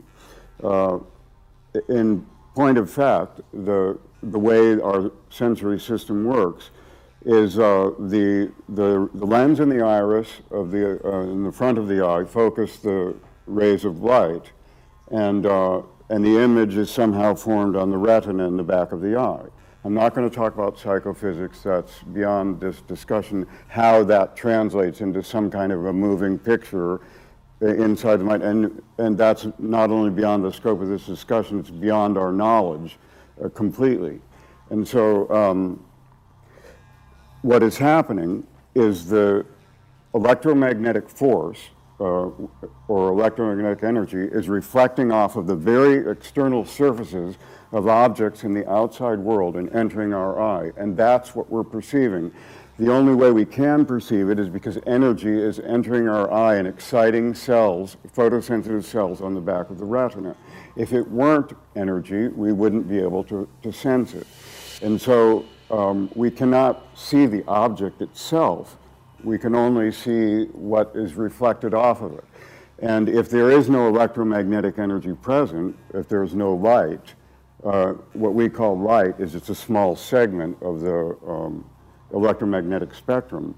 But if it, there's none present, we are, as they say in Spanish, invidentes, we're non-seeing. And so if you've ever been in a deep cavern um, and shut off any sources of uh, artificial light, you will experience this. There is no visual perception whatsoever. And so uh, it is energy that we are seeing, and only energy. And even if we're looking at a, an object, a, a luminous object that is emitting that energy, it's the same situation. We're seeing the energy itself, not the object that's, that's emitting it. And so um, this is not a, a new, a novel concept uh, or something um, extremely uh, original. The, the fact is now we can uh, put it in very precise terms. But in the fourth century before the modern era, in the, the famous uh, book, The Republic by Plato in Athens, uh, twenty-four hundred years ago, um, the famous parable of the cave. And without intending to do so, uh, uh, and in a sense talking about something else, um, and this would have been way beyond the state of, of physical science of the day, Plato gave a very uh, adequate um, model or an analogical description of the physical phenomenon of seeing, of perceiving this energy, in the parable of the cave. And it's, he says it's as though we uh, human beings have always been confined inside a, uh, a cavern, and they're chained up, and they can't leave it, and they can't even turn around. And they're, uh, they're facing this wall, and there's a source of illumination behind them, either a, a fire or maybe the, the opening of the cave um, in, uh, in daylight. And so all that they are perceiving are the shadows dancing on the wall in front of them, but they can't see what is ultimately causing those shadows. And so uh, that is a very satisfying description of the way we are perceiving reality. We're seeing specters. All, all, the only wavelengths of light that will reflect off of the object and come into our uh, uh, photosensitive retina, that is what we form the image uh, from. And so Plato had said that um, the, the, the actual um, object itself, which is beyond our perception, he called ideas or archetypes. Um, and uh, some uh, Uh, let's see, almost twenty-two hundred years later, um, uh, I don't know the precise date, around seventeen seventy, uh, Immanuel Kant uh, published uh, Critique der praktischen Vernunft, the critic of practical re uh, critique of practical reason. And uh, there he conceptualized the same thing, and he said that the, the, the essence that we couldn't see uh, was the the thing in itself, Ding an sich. We couldn't see that. We were only, so it, we're, we're experiencing specters, some kind of a, an image. We like to think that it's a faithful representation. And I'm not going to go into the philosophy of solipsism either, whether there really is something out there or not, because all of this just takes place inside. And the reality and the picture of it is inside. The seeing happens in here, not out there. And uh, of course, you know, if you, you, it doesn't pay to think that wall's not there and run into it. Um, I mean, we have a lot of reasons to believe that this outside reality is there and that uh, we get a faithful representation of it. But the fact of the matter is we aren't seeing it itself. We're, we have to have electromagnetic energy present. It has to be sufficiently intensive, and it has to uh, reflect off of it and uh, impact these cells in our, in our retina. Yeah, so Jonathan Ott hasn't really been heard from in recent years. Um, he actually had a pretty serious personal tragedy happen to him. He was living in Mexico and had a really cool farm and research lab, and sadly, someone burned it down. Uh, an arsonist burned down his whole house. He lost pretty much everything, including all the original books Hoffman gave him. And apparently, according to some sources online, they used those books to, like, spark the fire. And so he moved to Colombia. Um, I'm not sure if he's soliciting donations still. This was about ten years ago, so I'm mm-hmm. I'm not sure where he is now. But it was just kind of a sad note, um, and I haven't really seen much of his stuff since. So, well, what's weird about that is some there were some people who had some conspiracies about what happened here, because I guess a couple of years before this, like a big portion of Terrence McKenna's library burnt down, like the McKenna Legacy Library somewhere. And it was like a fire that was started in a Quiznos next door. I remember seeing, like, around this time, these, these like both of these fires happened. There were some people you know, just thinking, was the government trying to shut down, you know, psychedelic research? I mean, I did see those conspiracy theories floated around the time, just because of how close together those fires happened. Wow. So Jonathan Ott, I think, gives a really sobering and pretty realistic viewpoint of psychedelics. He wasn't an advocate, like a universalist, utopianist advocate of psychedelics. Um, in an interview, he was asked, what are your preferred strategies of risk management when using ethnogens, and how is it possible to differ between them, just consuming and something like a ritual act? He says, well, basically, you... what you are taking is the first thing. And second, you have to control the situation where you are taking it. I'm not a real friend of taking visionary drugs in the city or going to a disco or a rock concert, unless it's a very low dose with something you already know and know how to dose. Paramount for me is controlling the setting. It is best in a comfortable and safe environment where you are not going to be exposed to some unknown contingency or people you don't know and you suddenly have to deal with. It is good at home or a rural place. These substances are not for everybody. Some people are not good candidates for something like L S D or mushrooms or ayahuasca. People that tend to be really nervous, high-strung, and very relaxed usually are not good candidates. These substances are not for everybody. They can be wonderful and life-changing for many people, but they can also hurt some people. And then the guy asks him, what about the difference between consuming and the ritual act? He says, a lot of people think they need contact with shamans from the Amazon.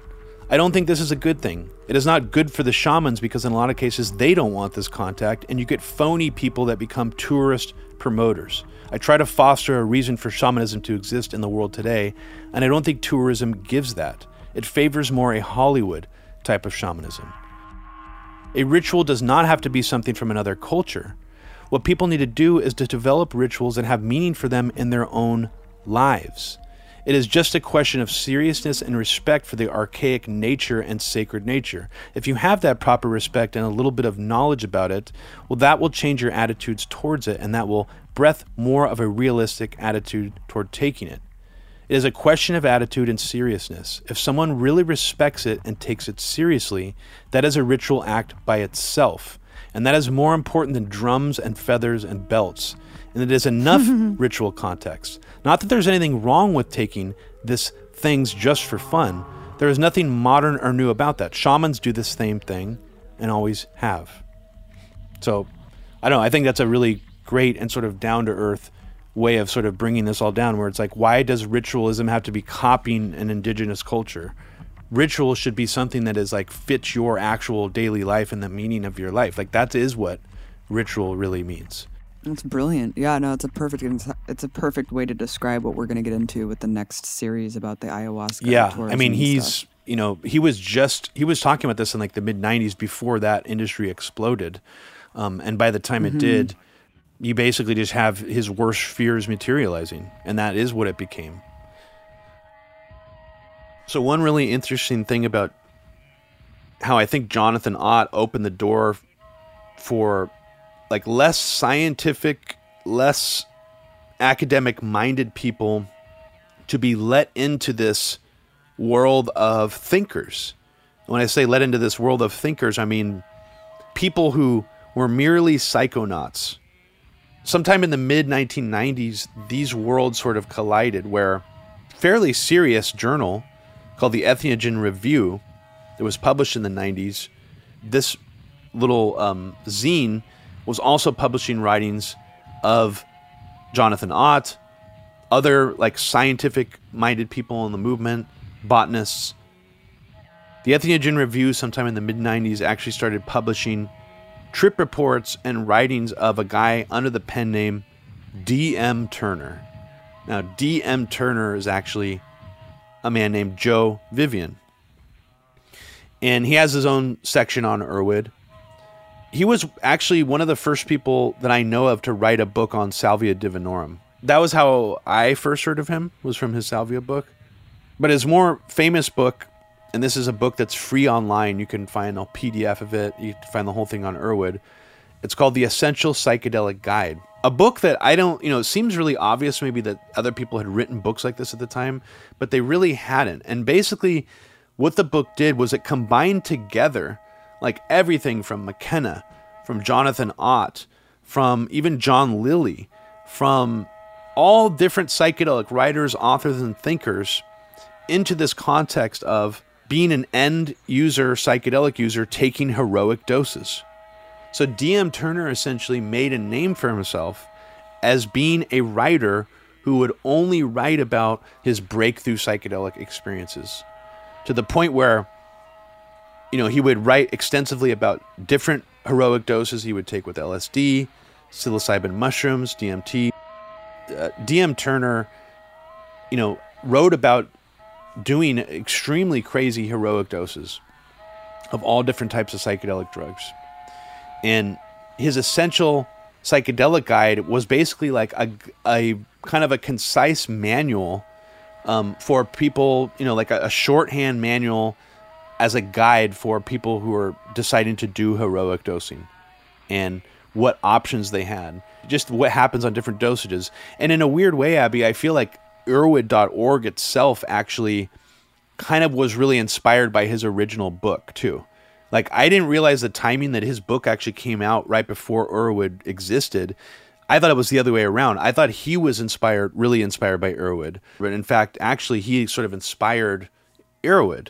Some of his original trip reports in this book read like some of the crazier trip reports you would read about on Erowid. Like, for example, he was the first person I read that actually did L S D and ketamine together. He was the first person I read that did things like salvia and D M T together.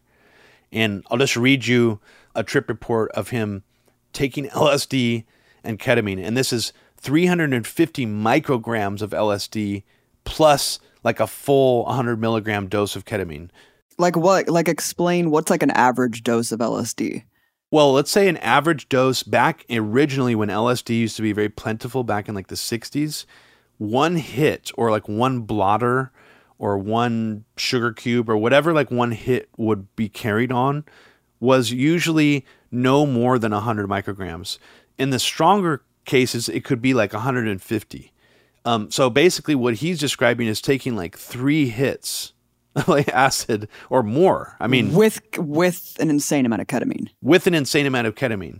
Just imagine any of those in and of themselves is very intense, but he's doing it in combination with each other. This would be a completely insane thing to do for anybody. I mean, even if you are an experienced psychedelic user.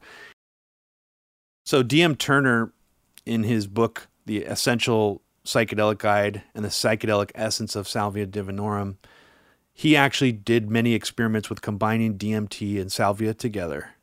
Uh, six hundred fifty micrograms of salvinorin A with thirty milligrams of D M T. And this is what he says in his trip report. Both the salvia and D M T entities seem to have been taken entirely off guard and had not been expecting these confrontation. These entities seemingly paid no attention to me as their attention was entirely fixed on each other. It soon became apparent that the two were going to do battle, vying to determine who would have control of my consciousness. Soon... Soon Holy the salvia shit. entity was running circles around me and had interpenetrated the D M T. It was not a pretty scene to watch, but salvia took the upper hand. Wow. The visions I was seeing while watching this battle were severely distorted, smooshed, reversed, and turned sideways. All the favorite creatures of D M T Elfland were put together with the wrong body parts, or body parts in the wrong places. Their normally gaudy outfits had been turned into white and brown plaid shins, and they were wearing brown leather shoes and carrying brown briefcases. Millions of these miserable little creatures were frantically running around as door-to-door salesmen. They were moving perpendicular oh to everything God. else on the surface of their planet, as though they were obeying a gravitational force that was at a ninety degree angle from everything in their surroundings. Dude, that's the best trip report I've ever heard. That's wild stuff. And it really kind of goes back to, like, it doesn't tell you anything that your brain doesn't already know. And it's like, if the elves were of some sort of like alien consciousness or like higher being, like that, what would explain this? Like the fact that the salvia elves like ra- ran them out and like made them born. It's amazing. Absolutely amazing. But I guess what's really special to me about D M. Turner is he brought all this very down to earth and made it seem like, why not do crazy psychedelic drug combinations? Um, you know, why w- shouldn't this be part of the the journey to reach these higher spiritual states through psychedelics. And in a way, I think he was really right in this. It's not that he was sort of taking a cue from Ott. He was also taking a cue from old school spiritualists in the United States, like the original New Age movement, if you want to call it, in the late eighteen hundreds in the U S. Um, you read about people experimenting with with trying to achieve psychedelic states on drugs, even though mushrooms and L S D weren't around yet back in the eighteen hundreds. Drugs like hashish, belladonna, opium, laudanum, those were all around. And people were actually using those in combination. And it was actually normal for spiritualists to, like, even some of them had recipes. Take this much hash with this much laudanum with this many, like, datura seeds together, and then stand in front of, like, a black mirror with a candle next to you in a darkened room.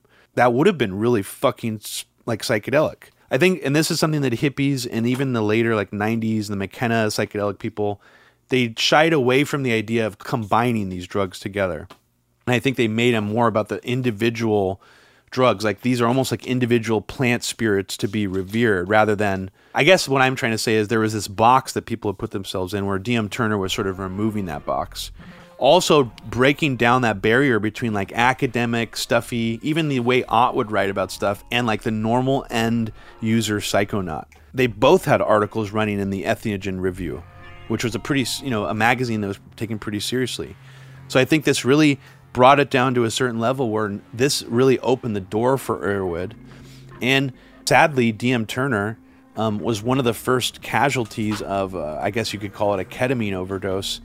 Um, D M Turner lived by himself, apparently, because his body was discovered, which is pretty gruesome to think about. It's horrifying. His gravestone lists the day his body was discovered rather than the Ugh. actual date of his death. Um, so sad. And here's what's disturbing. He was discovered on the twenty-fourth of January, and he actually technically died on the first of January. Oh. Um, in the bathtub, too. So I don't want to... Make, oh, I don't want to bring anybody downer, but I mean, so sad. But it's so sad that no one else thought to check on him. Well, I know that. I mean, it just shows to show that some of these people were just kind of loners, and yeah, they made a whole name for themselves, and they led almost like a double life on the internet and through right. their pseudonym writings. And his death caused a lot of people in the psychedelic community to think ketamine was bad, was a bad psychedelic. And I think, again, this sort of pushed further this wedge between the natural and synthetic drugs. Like, synthetic drugs were more bad, you know, and then these um, natural psychedelics were more good. And ketamine kind of kept getting pushed more and more to that side of being like a dark synthetic drug that people could die from. And I don't know exactly what happened to him, but from what I have heard, he did a injected ketamine experience in the bathtub, which a lot of people, I guess, would do at this time still, because... That sounds so scary. Well, when you're by yourself and you don't have anybody to check on you, it is pretty irresponsible. I mean, John Lilly did ketamine in an isolation tank, you know, and I think a lot of these people yeah. were maybe trying to recreate some variation of that. But what what basically what happened is, people say that he stood up to try to get out of the tub and fainted. Um, so it was actually Oof. like hit the blood rushing to his head too fast that caused him to faint in the tub. So he drowned um, on January first, nineteen eighty-seven. And of course, you know, the fact that he was writing about doing these crazy psychedelic drug combinations already made him, as according to Erowid, both lionized and criticized within the underground psychedelic community. For me, I was more like lionization. It's like, this guy is doing crazier shit than anybody else. Like, this is amazing. But of course, him dying probably just sort of, it just made those people who were criticizing him feel, you know, like, yeah, this is what happens. Like, he was irresponsible. Like, but yeah, he was also one of the first people to write a book about salvia, and he wrote it in nineteen ninety-six. Sad, sad story, but you know, you know, you are self-administering drugs, and you are taking heroic doses in combination with other drugs, and you're doing it by yourself. So I think one takeaway from here is, if you're doing these kind of things, don't do them by yourself, or at least have somebody to come and check on you. That's something I think we should all take heed from, that when you do heroic doses, even though oftentimes the experience, it's important for you to be by yourself to have that full immersion for, during the peak experience. You are, you know, drugs like ketamine do can, can cause physical side effects, and, you know, you do need to make sure that you're physically okay. it, it, it's like you wouldn't get really, really blackout drunk by yourself. You know, even that sounds dangerous. You know what I mean? Well, even like, yeah, like when Dolores O'Riordan like drank too much and then just passed out in the tub and died. It's like, exactly. it's just, it's just crazy. It's like crazy that anything can do that to you, let alone something as powerful as ketamine. And doing that shit while you're laying in a body of water without anyone knowing, I think is highly irresponsible. And I mean, I, I hate to say that, but it is, it's just really sad. You know, like McKenna, he also didn't talk about the negatives of psychedelics, really. This is the negative of psychedelics, the yeah. way that he died. Mm-hmm. Impossible to separate that from his work. And maybe I'll just, I, I could just briefly describe, um, you know, ketamine experiences that I've had, because for people who don't know what it's like, it is a dissociative anesthetic that is given still in surgery and in veterinary. Like it's, it's mostly given out in veterinary offices. Um, it doesn't depress the respiratory system like other anesthetics do. So it's considered safer for children, it's considered safer for smaller animals. Yeah, the ketamine experience is very different from other psychedelic drugs in the sense that it doesn't give most people open-eye hallucinations. It's not the type of drug where you go out in, in nature and stare at the sunset to get like hallucinations or visuals. When you hear people describing ketamine hallucinations, they're likely talking about internal closed eye visuals, two whole different styles of hallucinations that different kind of psychedelic drugs enhance. But for me personally, ketamine is a very internal closed eye hallucinatory drug where it doesn't just give you like dream-like imagery. People describe nodding off on different opioids where you sort of have these little glimpses of dreams as you're going in and out. This is different where it's more like almost like a internal world that you sort of get sucked into that feels like you're sort of on the cusp of some kind of dream space that is not colorful, but is also very, very immersive. It's it's very hard to describe, but one way I would describe it for people is imagine like a three D game engine, like a three D video game, where the light is very, very low. Like imagine if like the lighting engine is turned off, but you can somehow still see all of the three D detail of everything. And that's my been my personal unique experience on ketamine when I've had very strong hallucinatory experiences, as I've actually had what I guess would be described as almost like dreamlike imagery where I'm floating through a scene, an environment that is very, very detailed, but also like very dark, almost like a feeling of flying through actual, like a dark outer space where you're looking at like dark matter structures of like high exquisite detail, like gigantic spaceships that are like forty miles long that, are, that look like um, insane cityscapes, you know, like shit mm-hmm. like that. As I've seen on ketamine that I have not experienced on other psychedelics at all, where you can just sort of sit there and look and pore over the detail almost like in amazement, like how is my brain making this? Um, mm-hmm. I've, I've had a lot of that kind of experience on ketamine where it feels almost like impossible that my brain is able to generate. You sort of maintain a level of almost like your conscious brain, like a, like a mini lucid dreaming kind of a effect. I don't know if you've what your experiences have been like, Abby, but that's probably like, you know, some of my coolest experiences have been like that. Well, I remember when I first did it, um, you told me to do it in the dark, and you told me to just do it laying down in the dark. And I did have a very similar experience, except way like less intense and way less detailed. So yeah, I mean, it, it I just remember it being really cool, feeling like you're flying through kind of a similar universe, but it definitely wasn't highly detail oriented like that. It was just more kind of psychedelic feeling. But um, that was the one and only time that I had done like a dose like that. And did it? And you've also done D X M before, right? Like, did that compare? Did it? How did it compare for you? Well, I did D X M when I was just like a dumbass in high school, and I just like went out like to like a Denny's. Oh my God. With my friends. Yeah. And I was just, I just remember everything was delayed ten seconds. Like I remember dropping a giant glass of like Coke.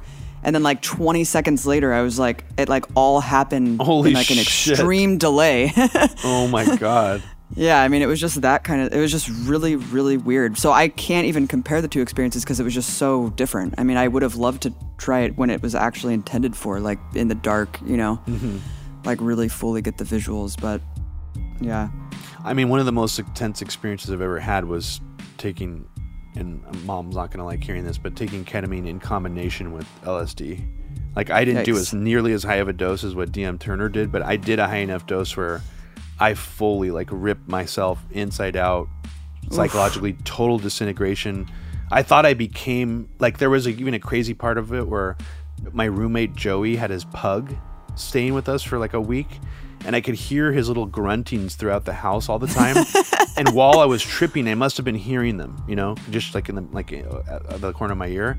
My entire trip became defined by, I all of a sudden became him. I turned into him, lying down on my bed by myself, and I felt his like, the pain of his respiratory system, like whatever makes him snort. Like I became that animal. I could feel the physicality of like struggling to breathe and like walk with these little stubby legs. It was extremely fucking intense. Yeah, it was it was crazy. And I do think you, you have to be really careful uh, with psychedelics, especially if you're not in a great place in your life, if you're already having a lot of other, you know, depression, different feelings like that, it's probably not the best time to do psychedelics. So that's why I'm nervous or worried when I see a lot of this increasing trend in the more, you know, the modern world of psychedelic utopianism and mainstreamification of like saying that psychedelics cure depression. I don't personally think that that's a wise message to, in terms of to creating progress with the psychedelic movement. I think that it's misleading, and I think that it's potentially harmful. But I think there's a lot more people recently who have experiences with psychedelics, who maybe even used to be more utopianist, who are coming out of the woodwork now saying like, no, actually, look, like this, you know, we got to talk about some of the bad sides of all this stuff and some of like the problematic figures and, you know, and trends in the movement. I mean, not all this stuff is great, you know? Well, that's the problem, is because of the stigmatization and yeah. the demonization and the criminalization, there is a tendency to be this reflexive, positive enforcement. Everything that's good about it, why we should decriminalize it, why we should legalize these things. And you, you kind of do want to paper over the negative things that could reinforce all the, the bad dogma and the mythology surrounding these psychedelics, because you do want to encourage people to try them. You know, I think the the problem is that because it's such a relatively unknown thing, and because of the criminalization of it, we don't understand that, or a lot of people don't take away from it, that like a lot of this is in moderation, is like the clause that should always be put, uh, you know, at the end of when you're when you're suggesting that people should use these things or talking about the potential benefits of them. It always is in moderation or specified to a particular individual's case. So it's not even that you are trigger or have family history of psychosis or whatever. It could be completely random. And that's where it gets into the realm of kind of treacherous terrain. Applying the model of we need to swing the pendulum in the other direction and be just hyper positive about these drugs because of the way they've been stigmatized is part of the rationale for why McKenna probably operated somewhat in the way that he did. I can understand it. But again, we saw that model being used with ma- marijuana, like legalization advocates, hyper positive, you know, sh- trying to swing the pendulum so strong in the other direction. The, the thing about marijuana is that it isn't dangerous really in any way. Maybe there's some people who can get triggered to, into psychosis from it. We don't really know what the linkage is between marijuana and mental illness, if any. It seems relatively benign. I mean, most, it's pretty benign drug. You can't take that same model and just apply it to psychedelics, because psychedelics are not benign. They're very, very powerful. And some of them can also be dangerous and cause people to do reckless things and not think. And you need people around you. There's a lot of precautions you need to take with psychedelics. And that is something that is not emphasized enough now. And I think that we're starting to enter a new era where we're just starting to see more and more of that glossing over, and more people just trying to take that hyper positive approach. Well, especially because they're so different from each other, too. It's like a lot of these people are talking about, you know, when we're talking about MAPS research, which we'll talk about in the next episode, a lot of it's focused on M D M A, completely different drug than D M T, completely different drug than ketamine, you know, and completely different drug than acid and psilocybin. It's like you cannot lump psychedelics together and generalize them or anything. I mean, they're, it, it's it's a very complicated topic that deserves a lot of nuance and explanation and sifting through all of these things. And hopefully, as these compounds are decriminalized and accepted more and more in the mainstream, this conversation will open up with the good and the bad about them.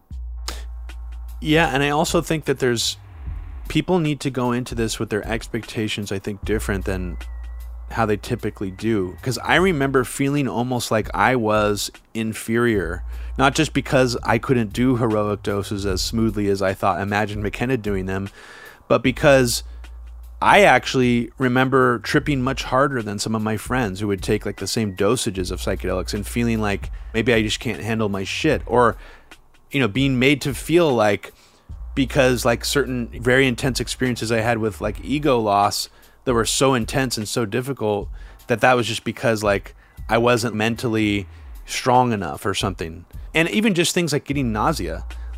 Mm-hmm. You'll find out that some of these maybe more utopian psychedelic people in the movement, I've talked to them firsthand and they'll be like, oh yeah, I never get nausea. I've never had like any nausea from any psychedelic experience. And it's like, well, fucking good for you, dude. Like, yeah, right.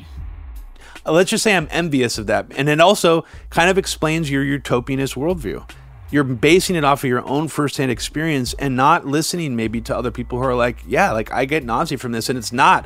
Oh, and then even some of those people will get a little arrogant about it. They'll be like, well, you know, nausea is caused by like a psychological thing when you're on psychedelics, so you get nauseous. And I'm like, mm, I feel like that's kind of you throwing shade a little bit and acting like, again, that you're just stronger minded and that people who get nauseous on psychedelics are somehow more fragile or something. There is sort of a, a little bit of like a, a pissing contest nature to it rather than something that feels more vulnerable and like accepting of all types of people's experiences.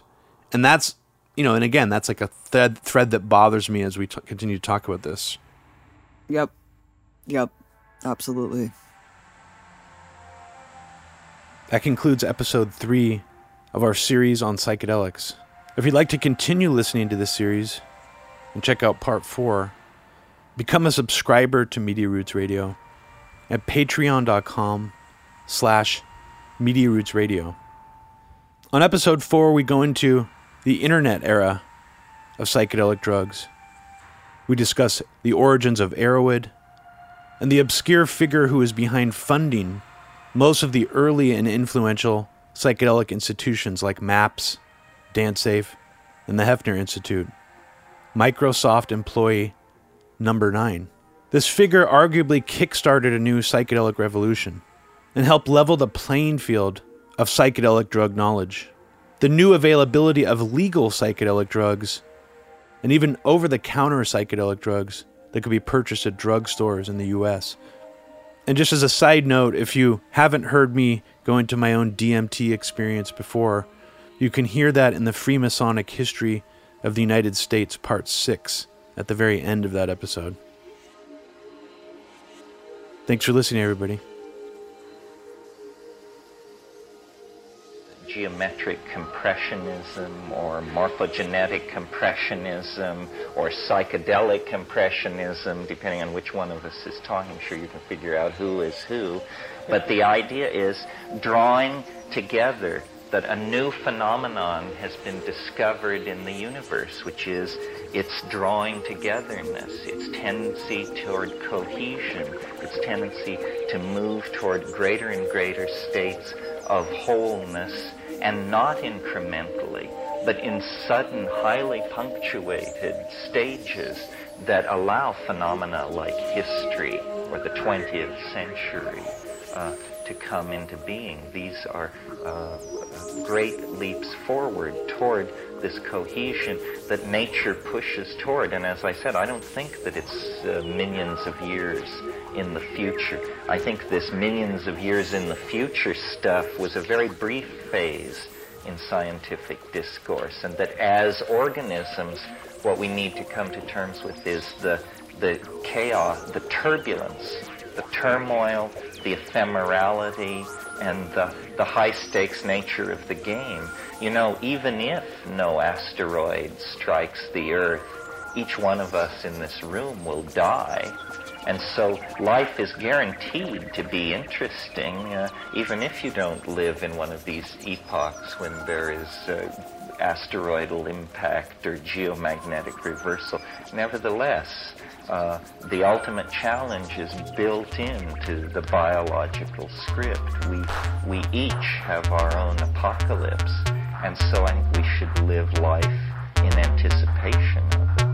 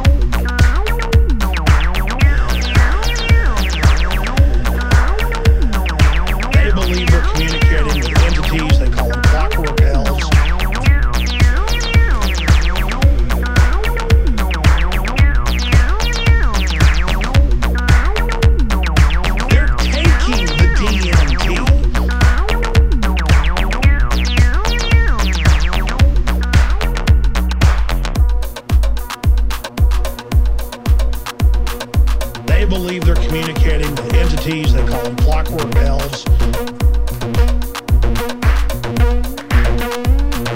They're taking the D M T.